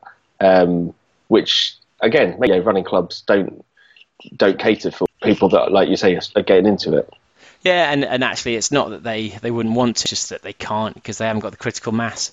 Um, so it is difficult. But uh, wow, whew, what an episode! We've been through the highs and lows of running. Well, yeah, that's it. We've talked about subjects we know nothing about again, and uh, come out the other side still knowing very little. But hopefully, hopefully, if you know something, let us at badboyrunning.com. Just correct us. Tell us. Yeah, exactly we'd love to hear you know. your view. Yeah, We're, just don't don't think of us as here to give you uh, any information. It's just we're here to start a conversation, and you may think you may think that the points that we're making are ill-informed or unjustified. it's but intentional. They're intentional. They're just talking points. We're saying these things so that you respond. Yes, exactly. It's, it's clever social media marketing. but um, if you if you like this episode, some other good ones to listen to. Alex Eagle, we spoke to about um, the the running charity, which is a UK charity where they uh, get homeless people and people who are destitute into running. They, we also talked to the producer of the Skid Row Marathon on that episode. Um, there's an episode where I run the Afghanistan Marathon. That was back in the day. Where we, the day. yeah, Steph's probably mentioned in that. I'm free to run, I would have thought. Um, any any episodes you recommend along those lines, Jody? No, I think those. I think those are the key ones for for that. Especially, yeah, the the Alex Eagles one. I think was was, was really good as well. I think maybe the um, the Impact Marathon one as well, where Yes. you're actually running for running for charities in those environments, not just raising money, but actually, uh, you know, building stuff. Building stuff, actually helping communities. Do good old, good old work that people like us don't do anymore. We only do if we're on holiday or something. Yeah, yeah. Well, um, well, thanks for listening, guys. Do leave us a five star review if you can, wherever you listen to this. It makes a massive amount of difference, and the funnier the better, the more silly the better. Uh, and get in the Facebook group, message us directly. If you want us to specifically interview someone or talk about a topic, then either message us or get in the Facebook group and tag um, us into that post. We we do see them all. We do put them all on a long list, and And sometimes ignore most of them. Yeah. Well, no, we. Wait, okay, no, just let's put this out. Okay, ignore us. no, okay, no, what, what, no, yeah, exactly. No, this this one's it's we're we're kind of like we we. This is I I guarantee this is how you can ensure that you are you you are not interviewed on the on this podcast by messaging us and saying you need to interview me on your podcast. Because if you show that amount of willing you're you're just not right. You we have to chase you. We have to we have to stalk you and chase you down in order for you to be eligible to be on the on the podcast. Unless unless you send us free stuff as well, like. Oh yeah unless you buy us yeah, we are for sale. Um, which reminds us, pulseroller.com. Probably. Oh, maybe. yeah. Maybe. yeah We've probably done used- advert. Get pulsing, been- people. Get pulsing. Get, is that their is that their phrase I don't think it is is it have you just made that up get pulsing Yeah, I like it. I like it. They can you can keep that one, guys. well, thanks for listening. thanks for listening We'll see you next later Bye bye bye bye bye. Bye bye bye bye bye. bye Baby, come back. Bye bye bye bye bye. Bye bye bye bye. I must admit I was a clown to be messing around, but that doesn't mean that you have to leave town. Come back. Yes, and give me one more try, cause a love like this should I never ever die. Come back. Fuck you, buddy.